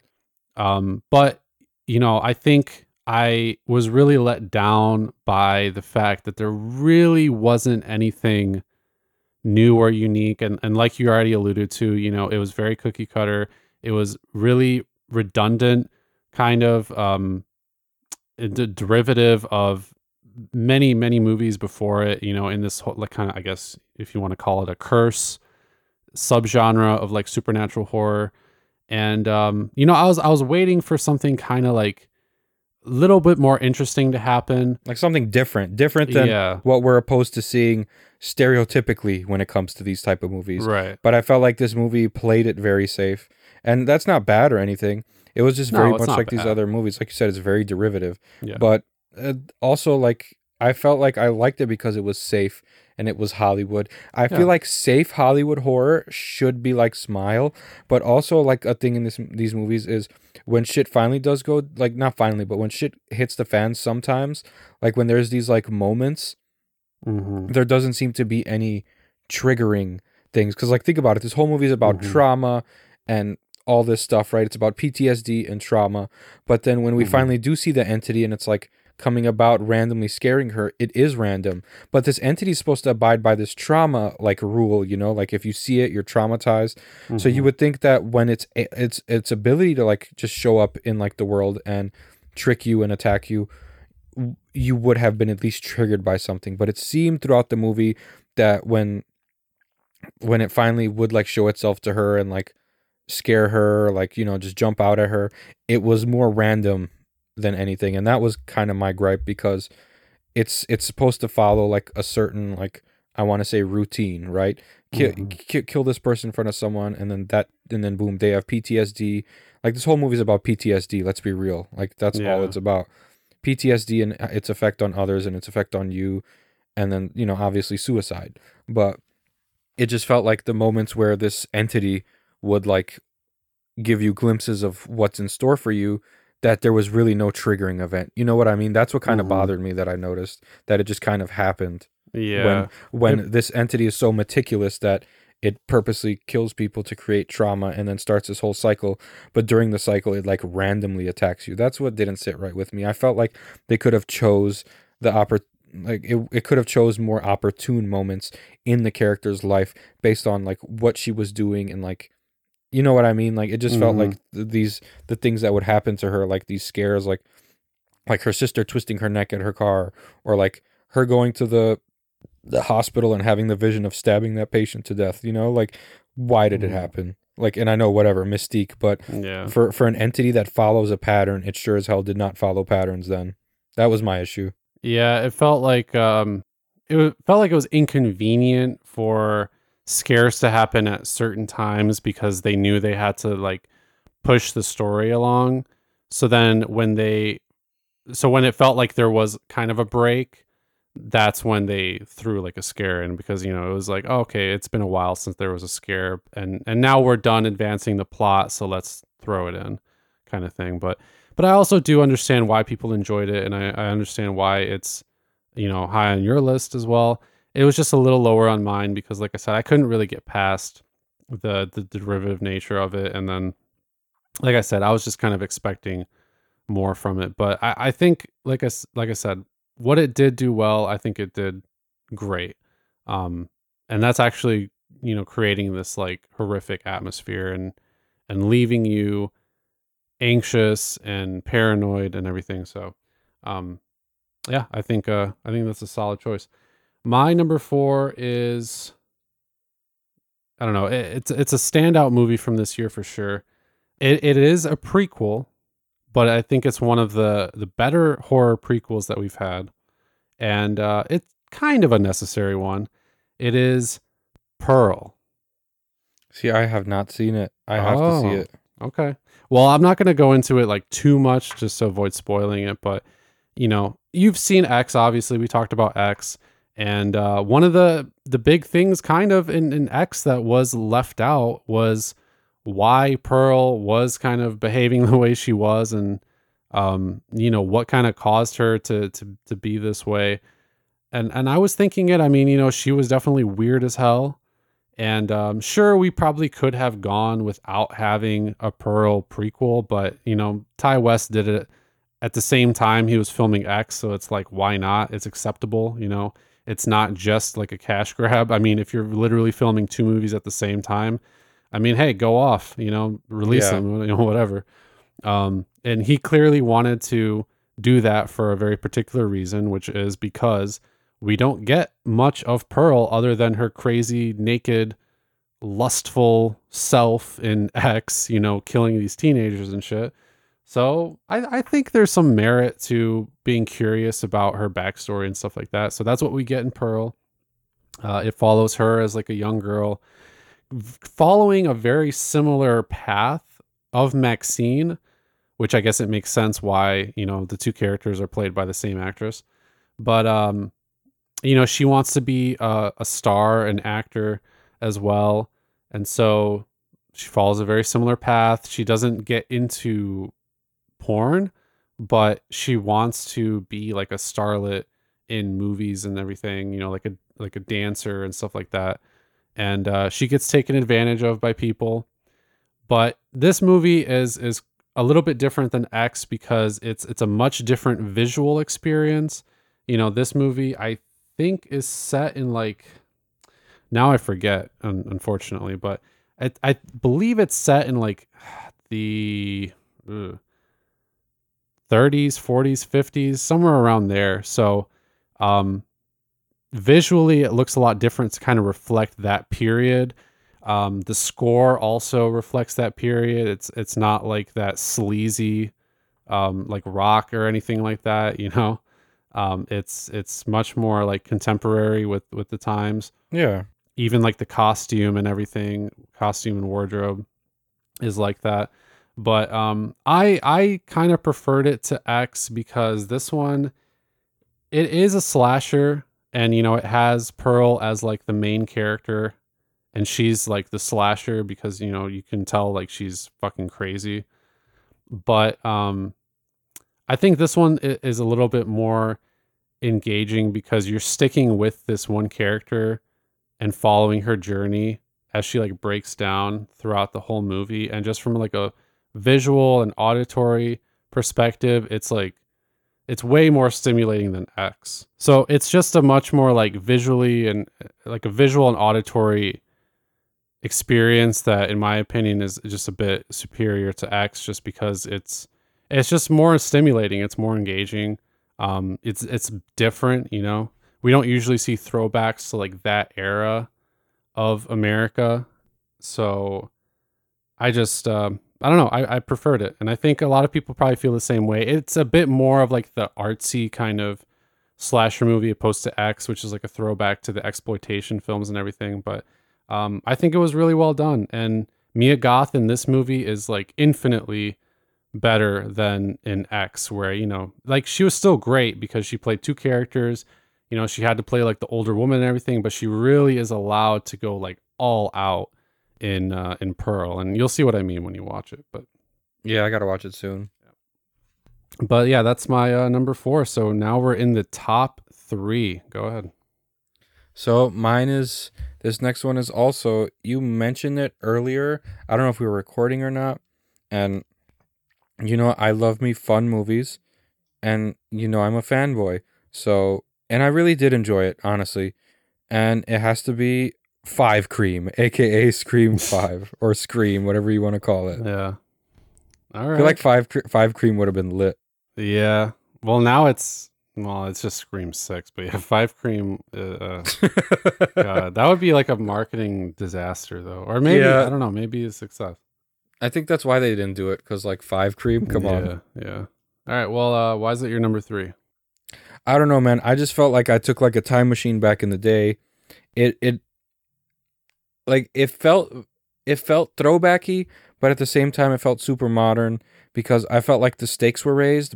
Um, especially with spoiler alert, Dewey dying, which like a lot of people didn't like the movie just slowly because of that reason. Like fuck that movie, Dewey died or whatever. But I felt like it was necessary to like let people know like, hey, the stakes are raised. You know, like the original mm-hmm. characters aren't like untouchable anymore. Like anybody can go at any time. And like honestly, I had no idea who fucking Ghostface was. The fact that it was Richie shook me to my fucking core because he just came out of nowhere and was like and mm-hmm. just stabbed Sam. Um, I felt like people are always like talking about Sam and they're like, "Oh, she's horrible. I hated her as I hated the act- actress yeah, who played Sam because so bad." You know what it was? She's like that. She was very monotone and stuff because she's literally on on like bipolar and schizo meds. So like that's what they do to you. They make you very like half your personality basically. Mm-hmm. Like and that's what like people don't understand is like I work with people with disabilities. When they take their meds for their like for either bipolar or like you know if they take their like you know abilify for their schizophrenia like that's what they're like they're very just like like just like they're just baseline they're just like not really there because mm-hmm. like because like of the psychotropic you know effects of the medicine like, and that's what people don't understand. Like, she wasn't being a bad actress. She was acting as if she was on meds, and like she totally did a good job. And like, I don't know. Yeah. I felt like it was super funny too. The thing that hurt my feelings is I really liked Richie, and like he constantly made me laugh. Yeah. and and him ending up being ended up being one of the killers like really hurt my feelings low key. I mean, that's probably how you know everybody felt with Skeet Ulrich. Like in in the first Scream too. You know, like he was charismatic. He's like the good looking guy. Not so like funny per se, but it's, is probably very similar. But Jack Quaid is is an awesome actor, so I I understand. I mean, I guess when you kind of like look back, is that Dennis? Movie, is that Dennis Quaid's son? I think so. Don't quote me, but I think so. Yeah, that makes sense. Yeah, yeah. But you know, I, I was uh, Richie. I could understand more so because it's like a legacy sequel, or it's you know playing off the whole legacy sequel thing because it's Scream. And uh, if it's going to do that, you might as well have it be the boyfriend, you know, throwback to Scream 1.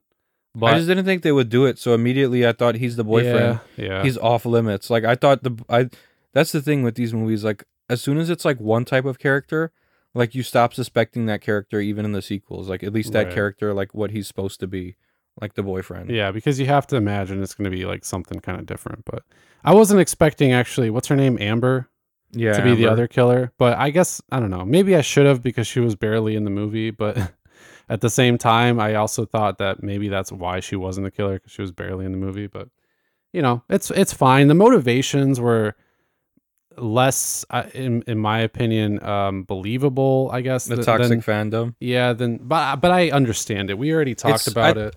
Yeah, it's just important to like modern day and how it is. That's why they did it. I feel like if this the same movie was filmed ten years ago, Yeah, it wouldn't make it would- sense. no, it totally wouldn't Yeah. because people weren't as toxic as they are now. Yeah, but but you know, I I understand. I mean, I think Scream 5 was was great. I appreciated that they took risks and like killing off, you know, mainstay characters and also introducing new characters.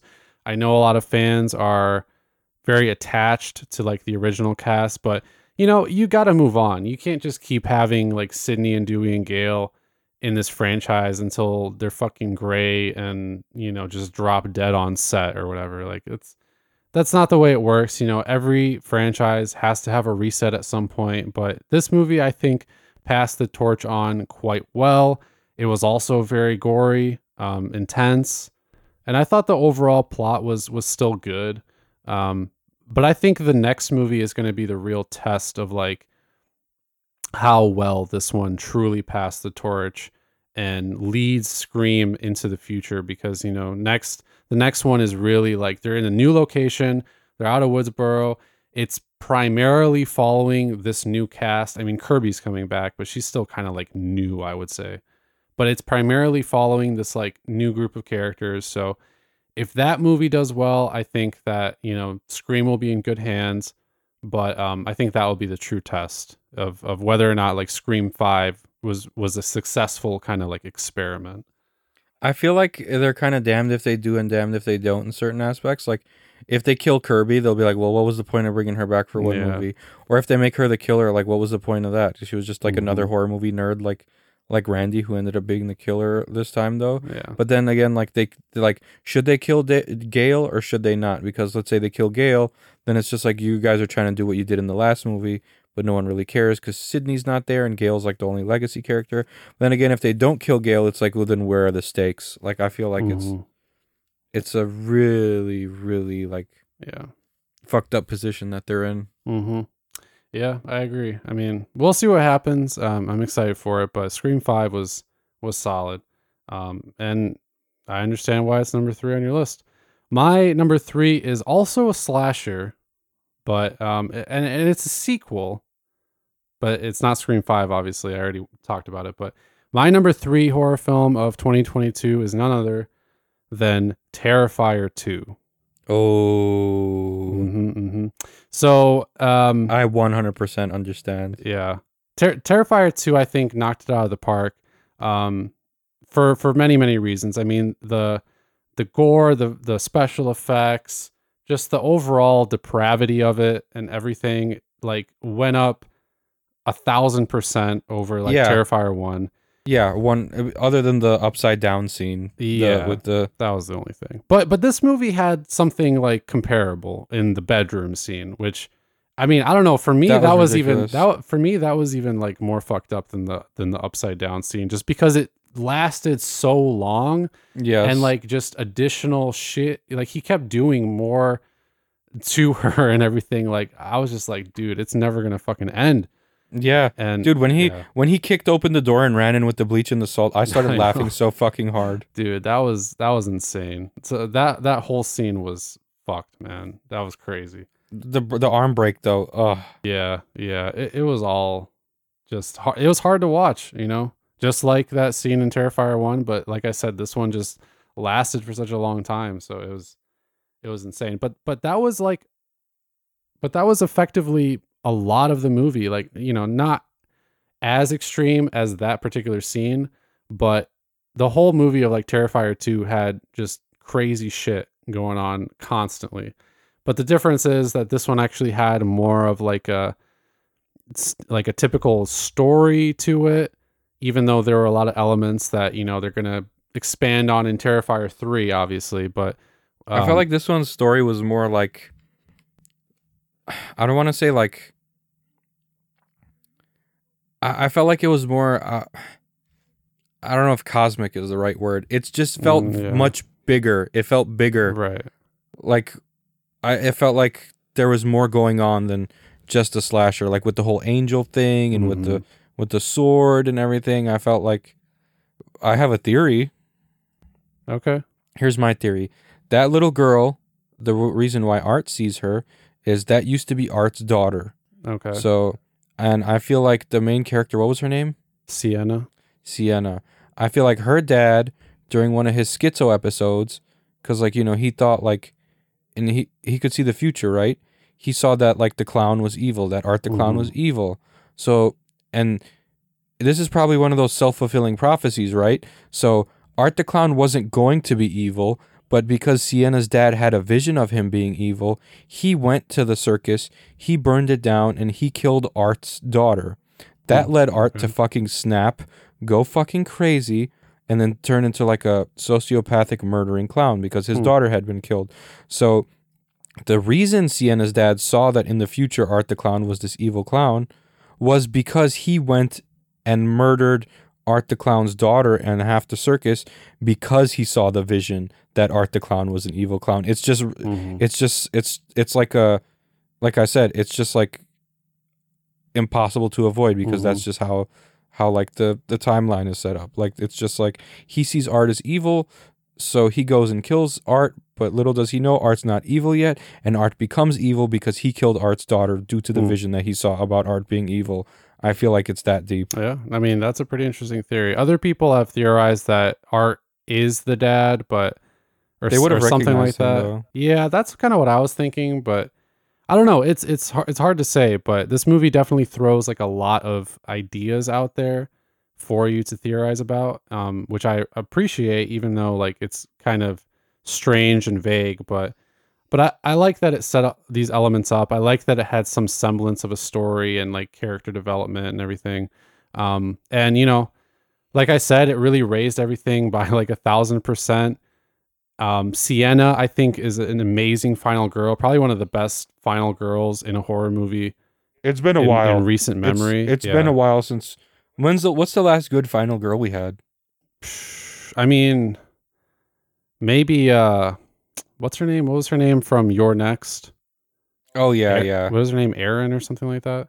She was Or- she was or- good, but Or the other girl from like literally the final girls. yeah, yeah, she was solid too. Um, there, But but, there haven't like- been that many like memorable, like iconic ones. You know. No, Sienna definitely like she's she's up there Mhm. now in my book. She's a gangster. Yeah. I mean, she was badass. You know, she took the fight to art.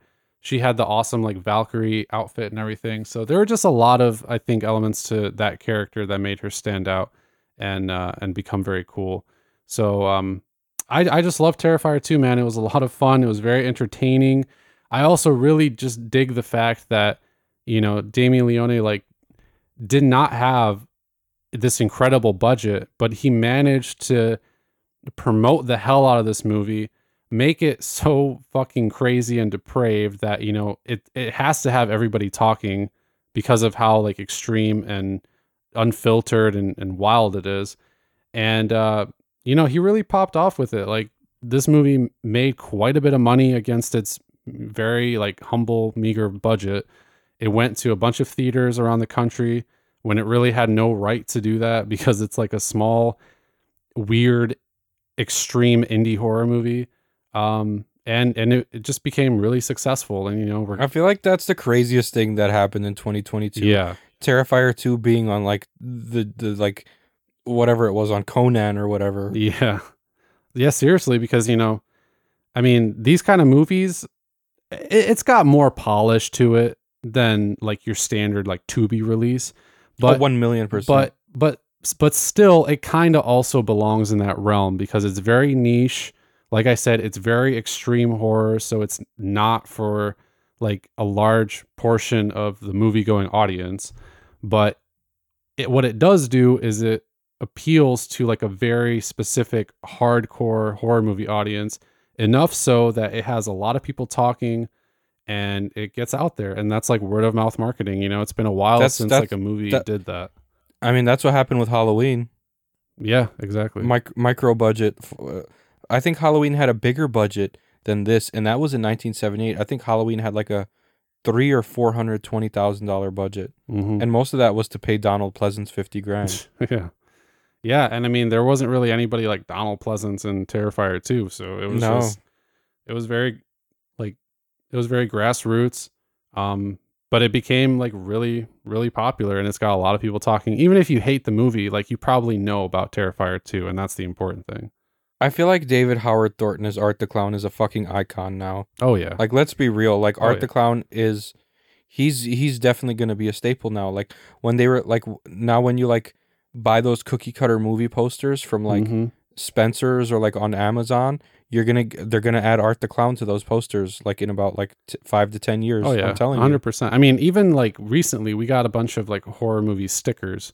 Um, Yep. And it was like a big pack, and I can't tell you how many like Terrifier and like Art the Clown stickers there are in that. So he's already like edging his way in there. You know. and well deserved. I feel Yeah. like David Howard Thornton's representation of Art the Clown, like Mike Giannelli, the first Art the Clown in All Hallows Eve, he was great and all, but I feel like this is one of the rare like movies where like the OG slasher is not like the best version of it. I feel Mhm. like David Howard Thornton brings something different to art and Yeah. he's he's fantastic and he's a great dude. He always replies on social media.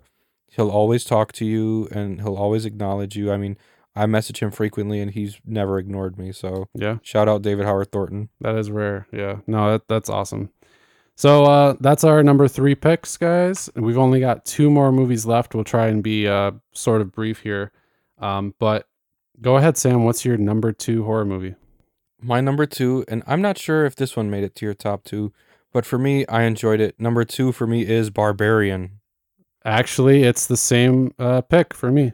I knew it. I fucking knew it. I knew we I were wonder. gonna pick I the wonder if same we're gonna have the same number one now. But yeah, let's let's go at it. Let's talk about Barbarian. I felt like the fact why it worked so well at the beginning is you didn't know what the fuck to Mhm. expect. Most of us were told to walk into this movie blind, like you told Yep. me.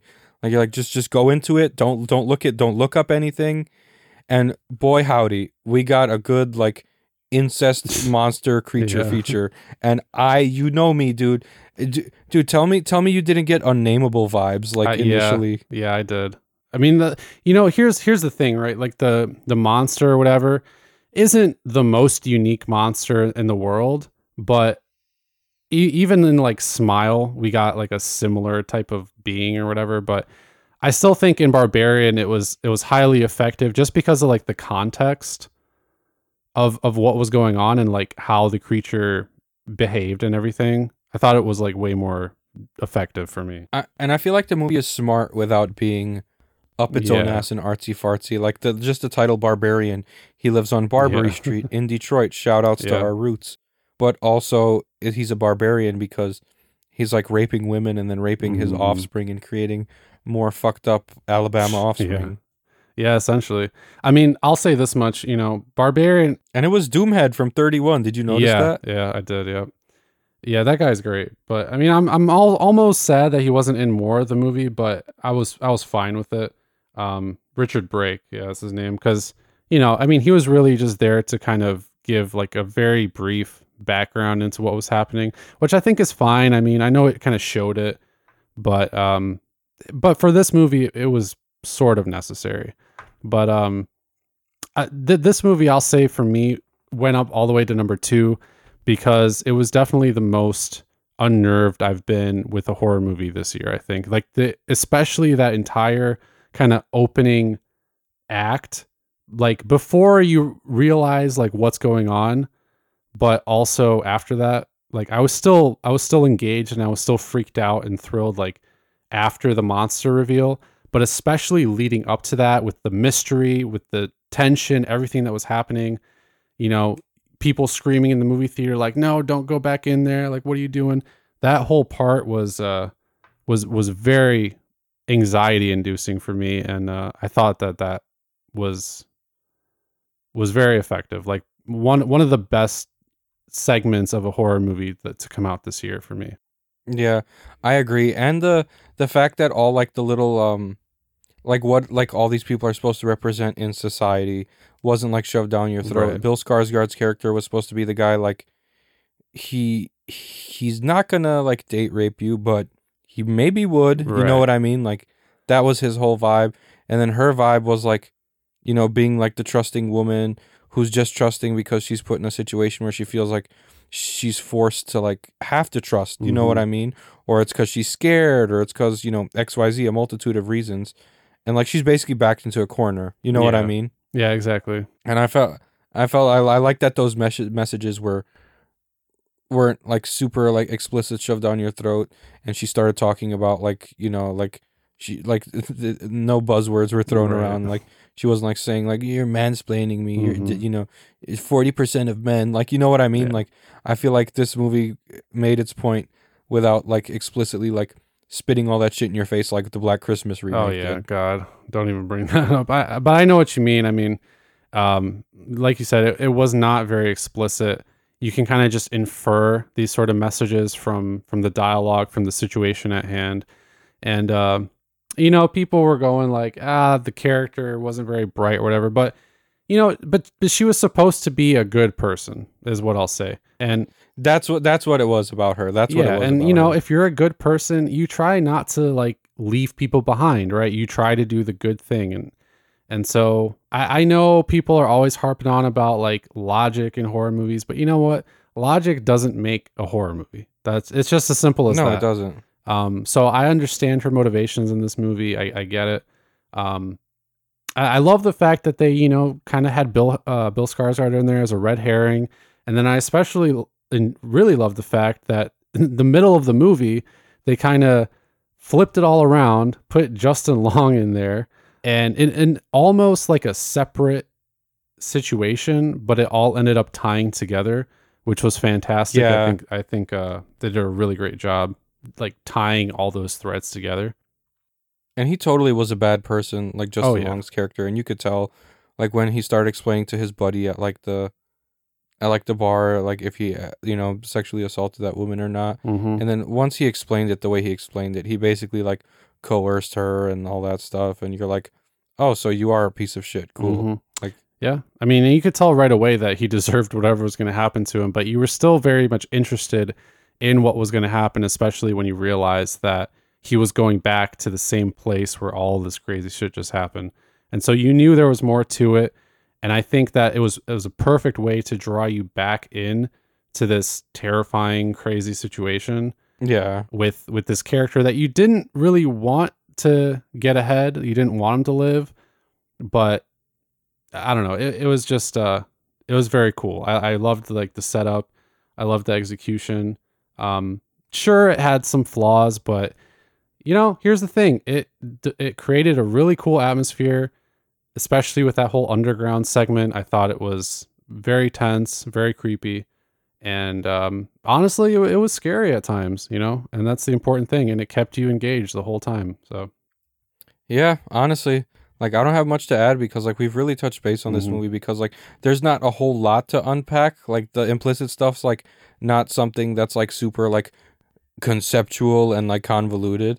It was just basic like societal things that people like mhm. tend to like not really notice like the you know women being backed into the corner and why they got to make like certain decisions and why they're kind of like nice to people and they're like well why didn't you just tell Mhm. him to fuck off it's like well that's not how it works because women can be subjected to like violence you know if they turn down a man and etc etc Right. like there's just there's just all these points and i feel like the movie like just touched base on that really good and the fact that she was a good person and why she didn't like i mean she was still like you know very like kind of suspicious of people but not to the point where like she completely like shut people out and at the end that's what almost fucked her is that like she just assumed the best of people and then she she like went out of her way at the end to go help him and that let led her into like deeper shit because like she could have just like literally just walked the fuck away from that whole situation Yeah, she could have, but she didn't.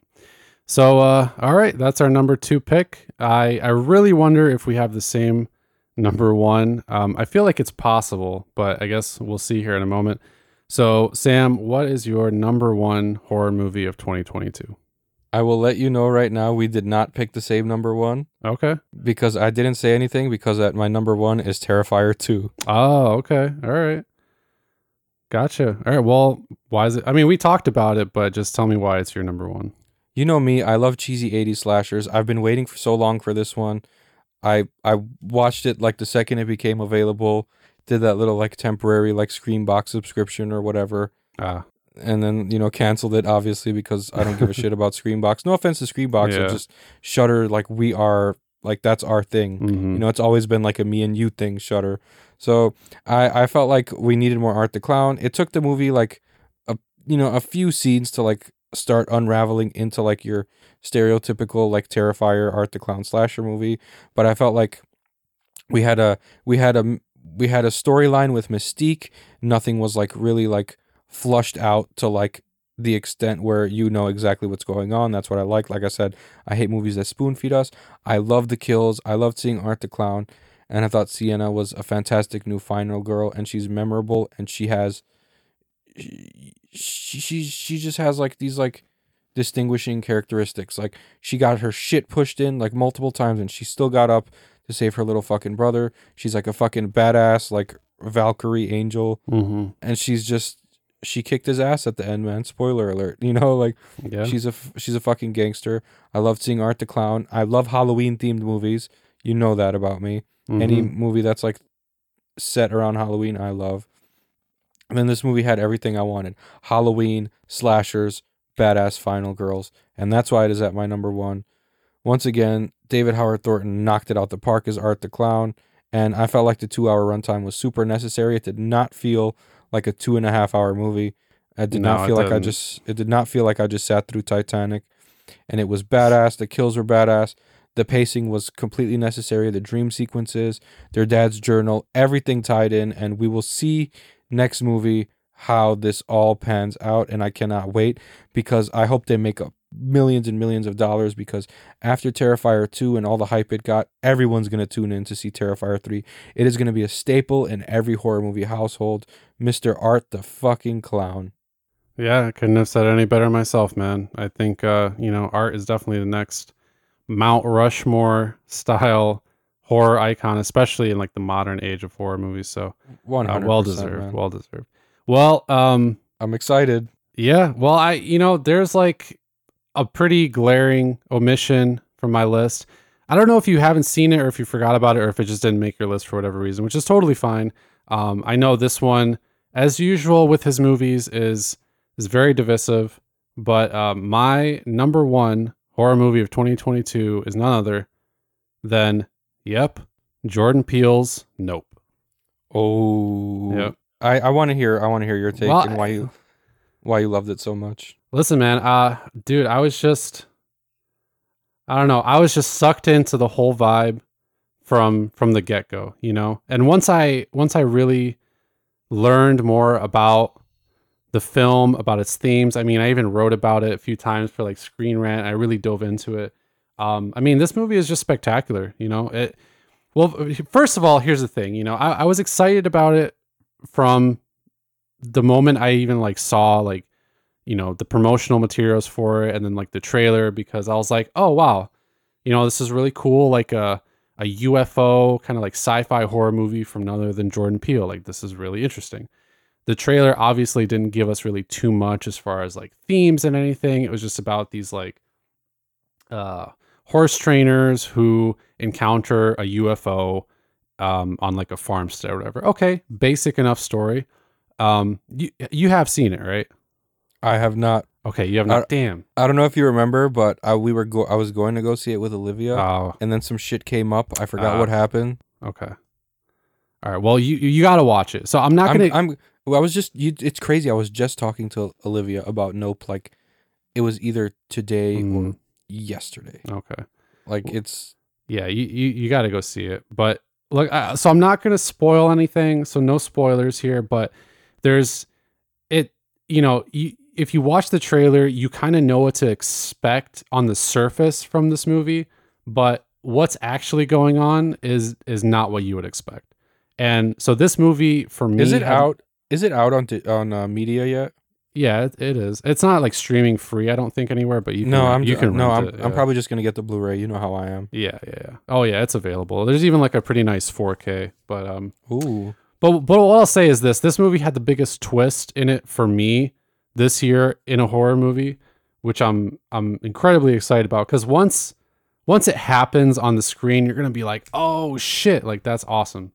Because it's it's not what you would expect. At least maybe maybe you will. I don't know, but I didn't, and so I really enjoyed it um, in that aspect. So I, I, unfortunately, I can't go into it too much, but but it's a really cool twist because it's a little bit of a different sci-fi horror than what you would expect, and there are some really just fantastically done themes in this film.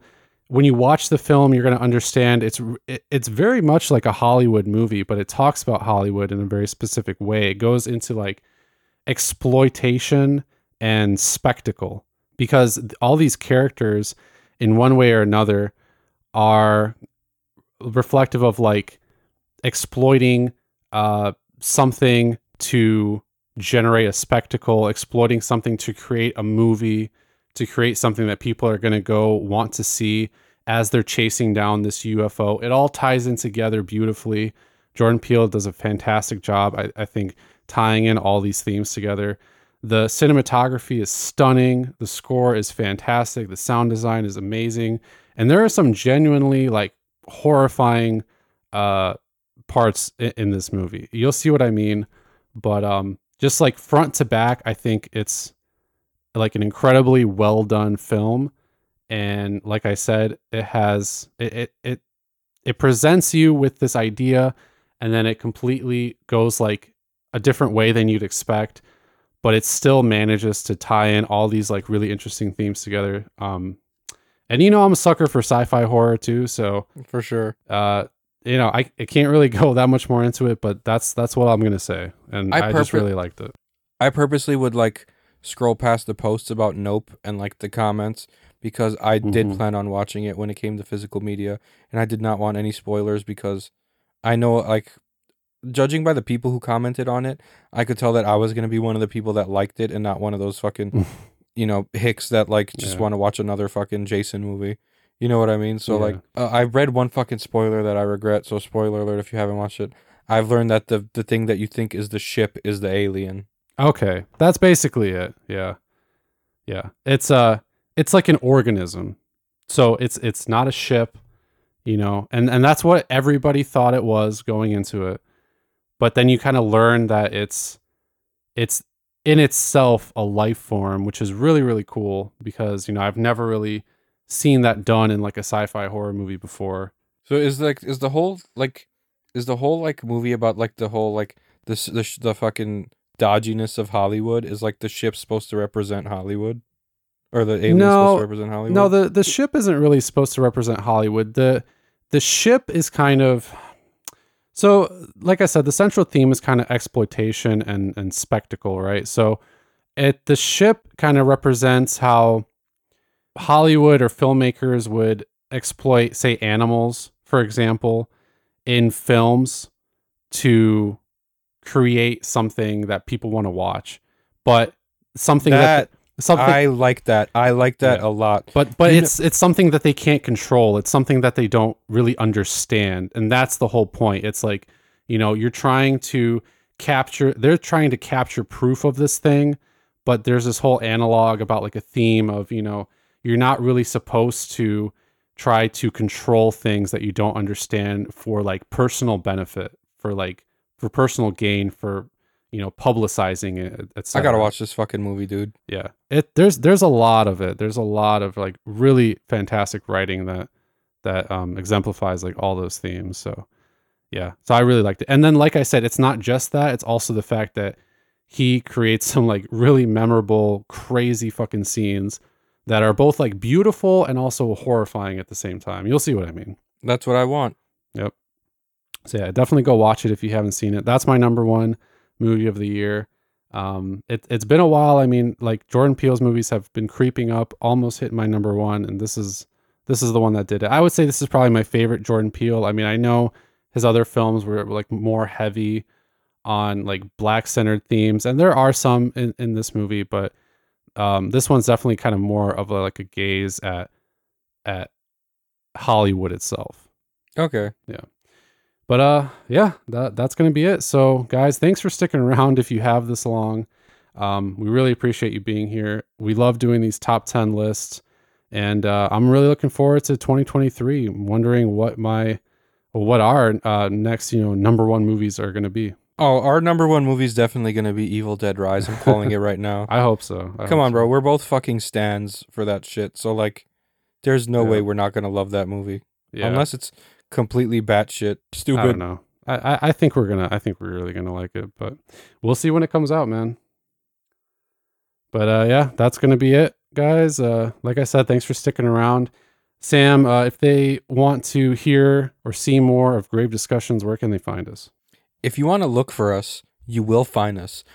The main place is https just to be secure colon slash slash www.gravediscussions.net and you can find us on Stitcher, Spotify, and Apple Podcasts. Yep, that's right.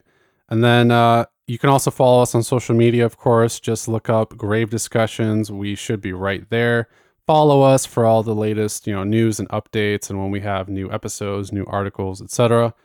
Um, but that's really it, guys. Um, you know, if you like this, leave a comment, share it, and then we're going to be taking a break through the holidays, and we'll be back next year with more. Grave discussions. 2023 is going to be a trip.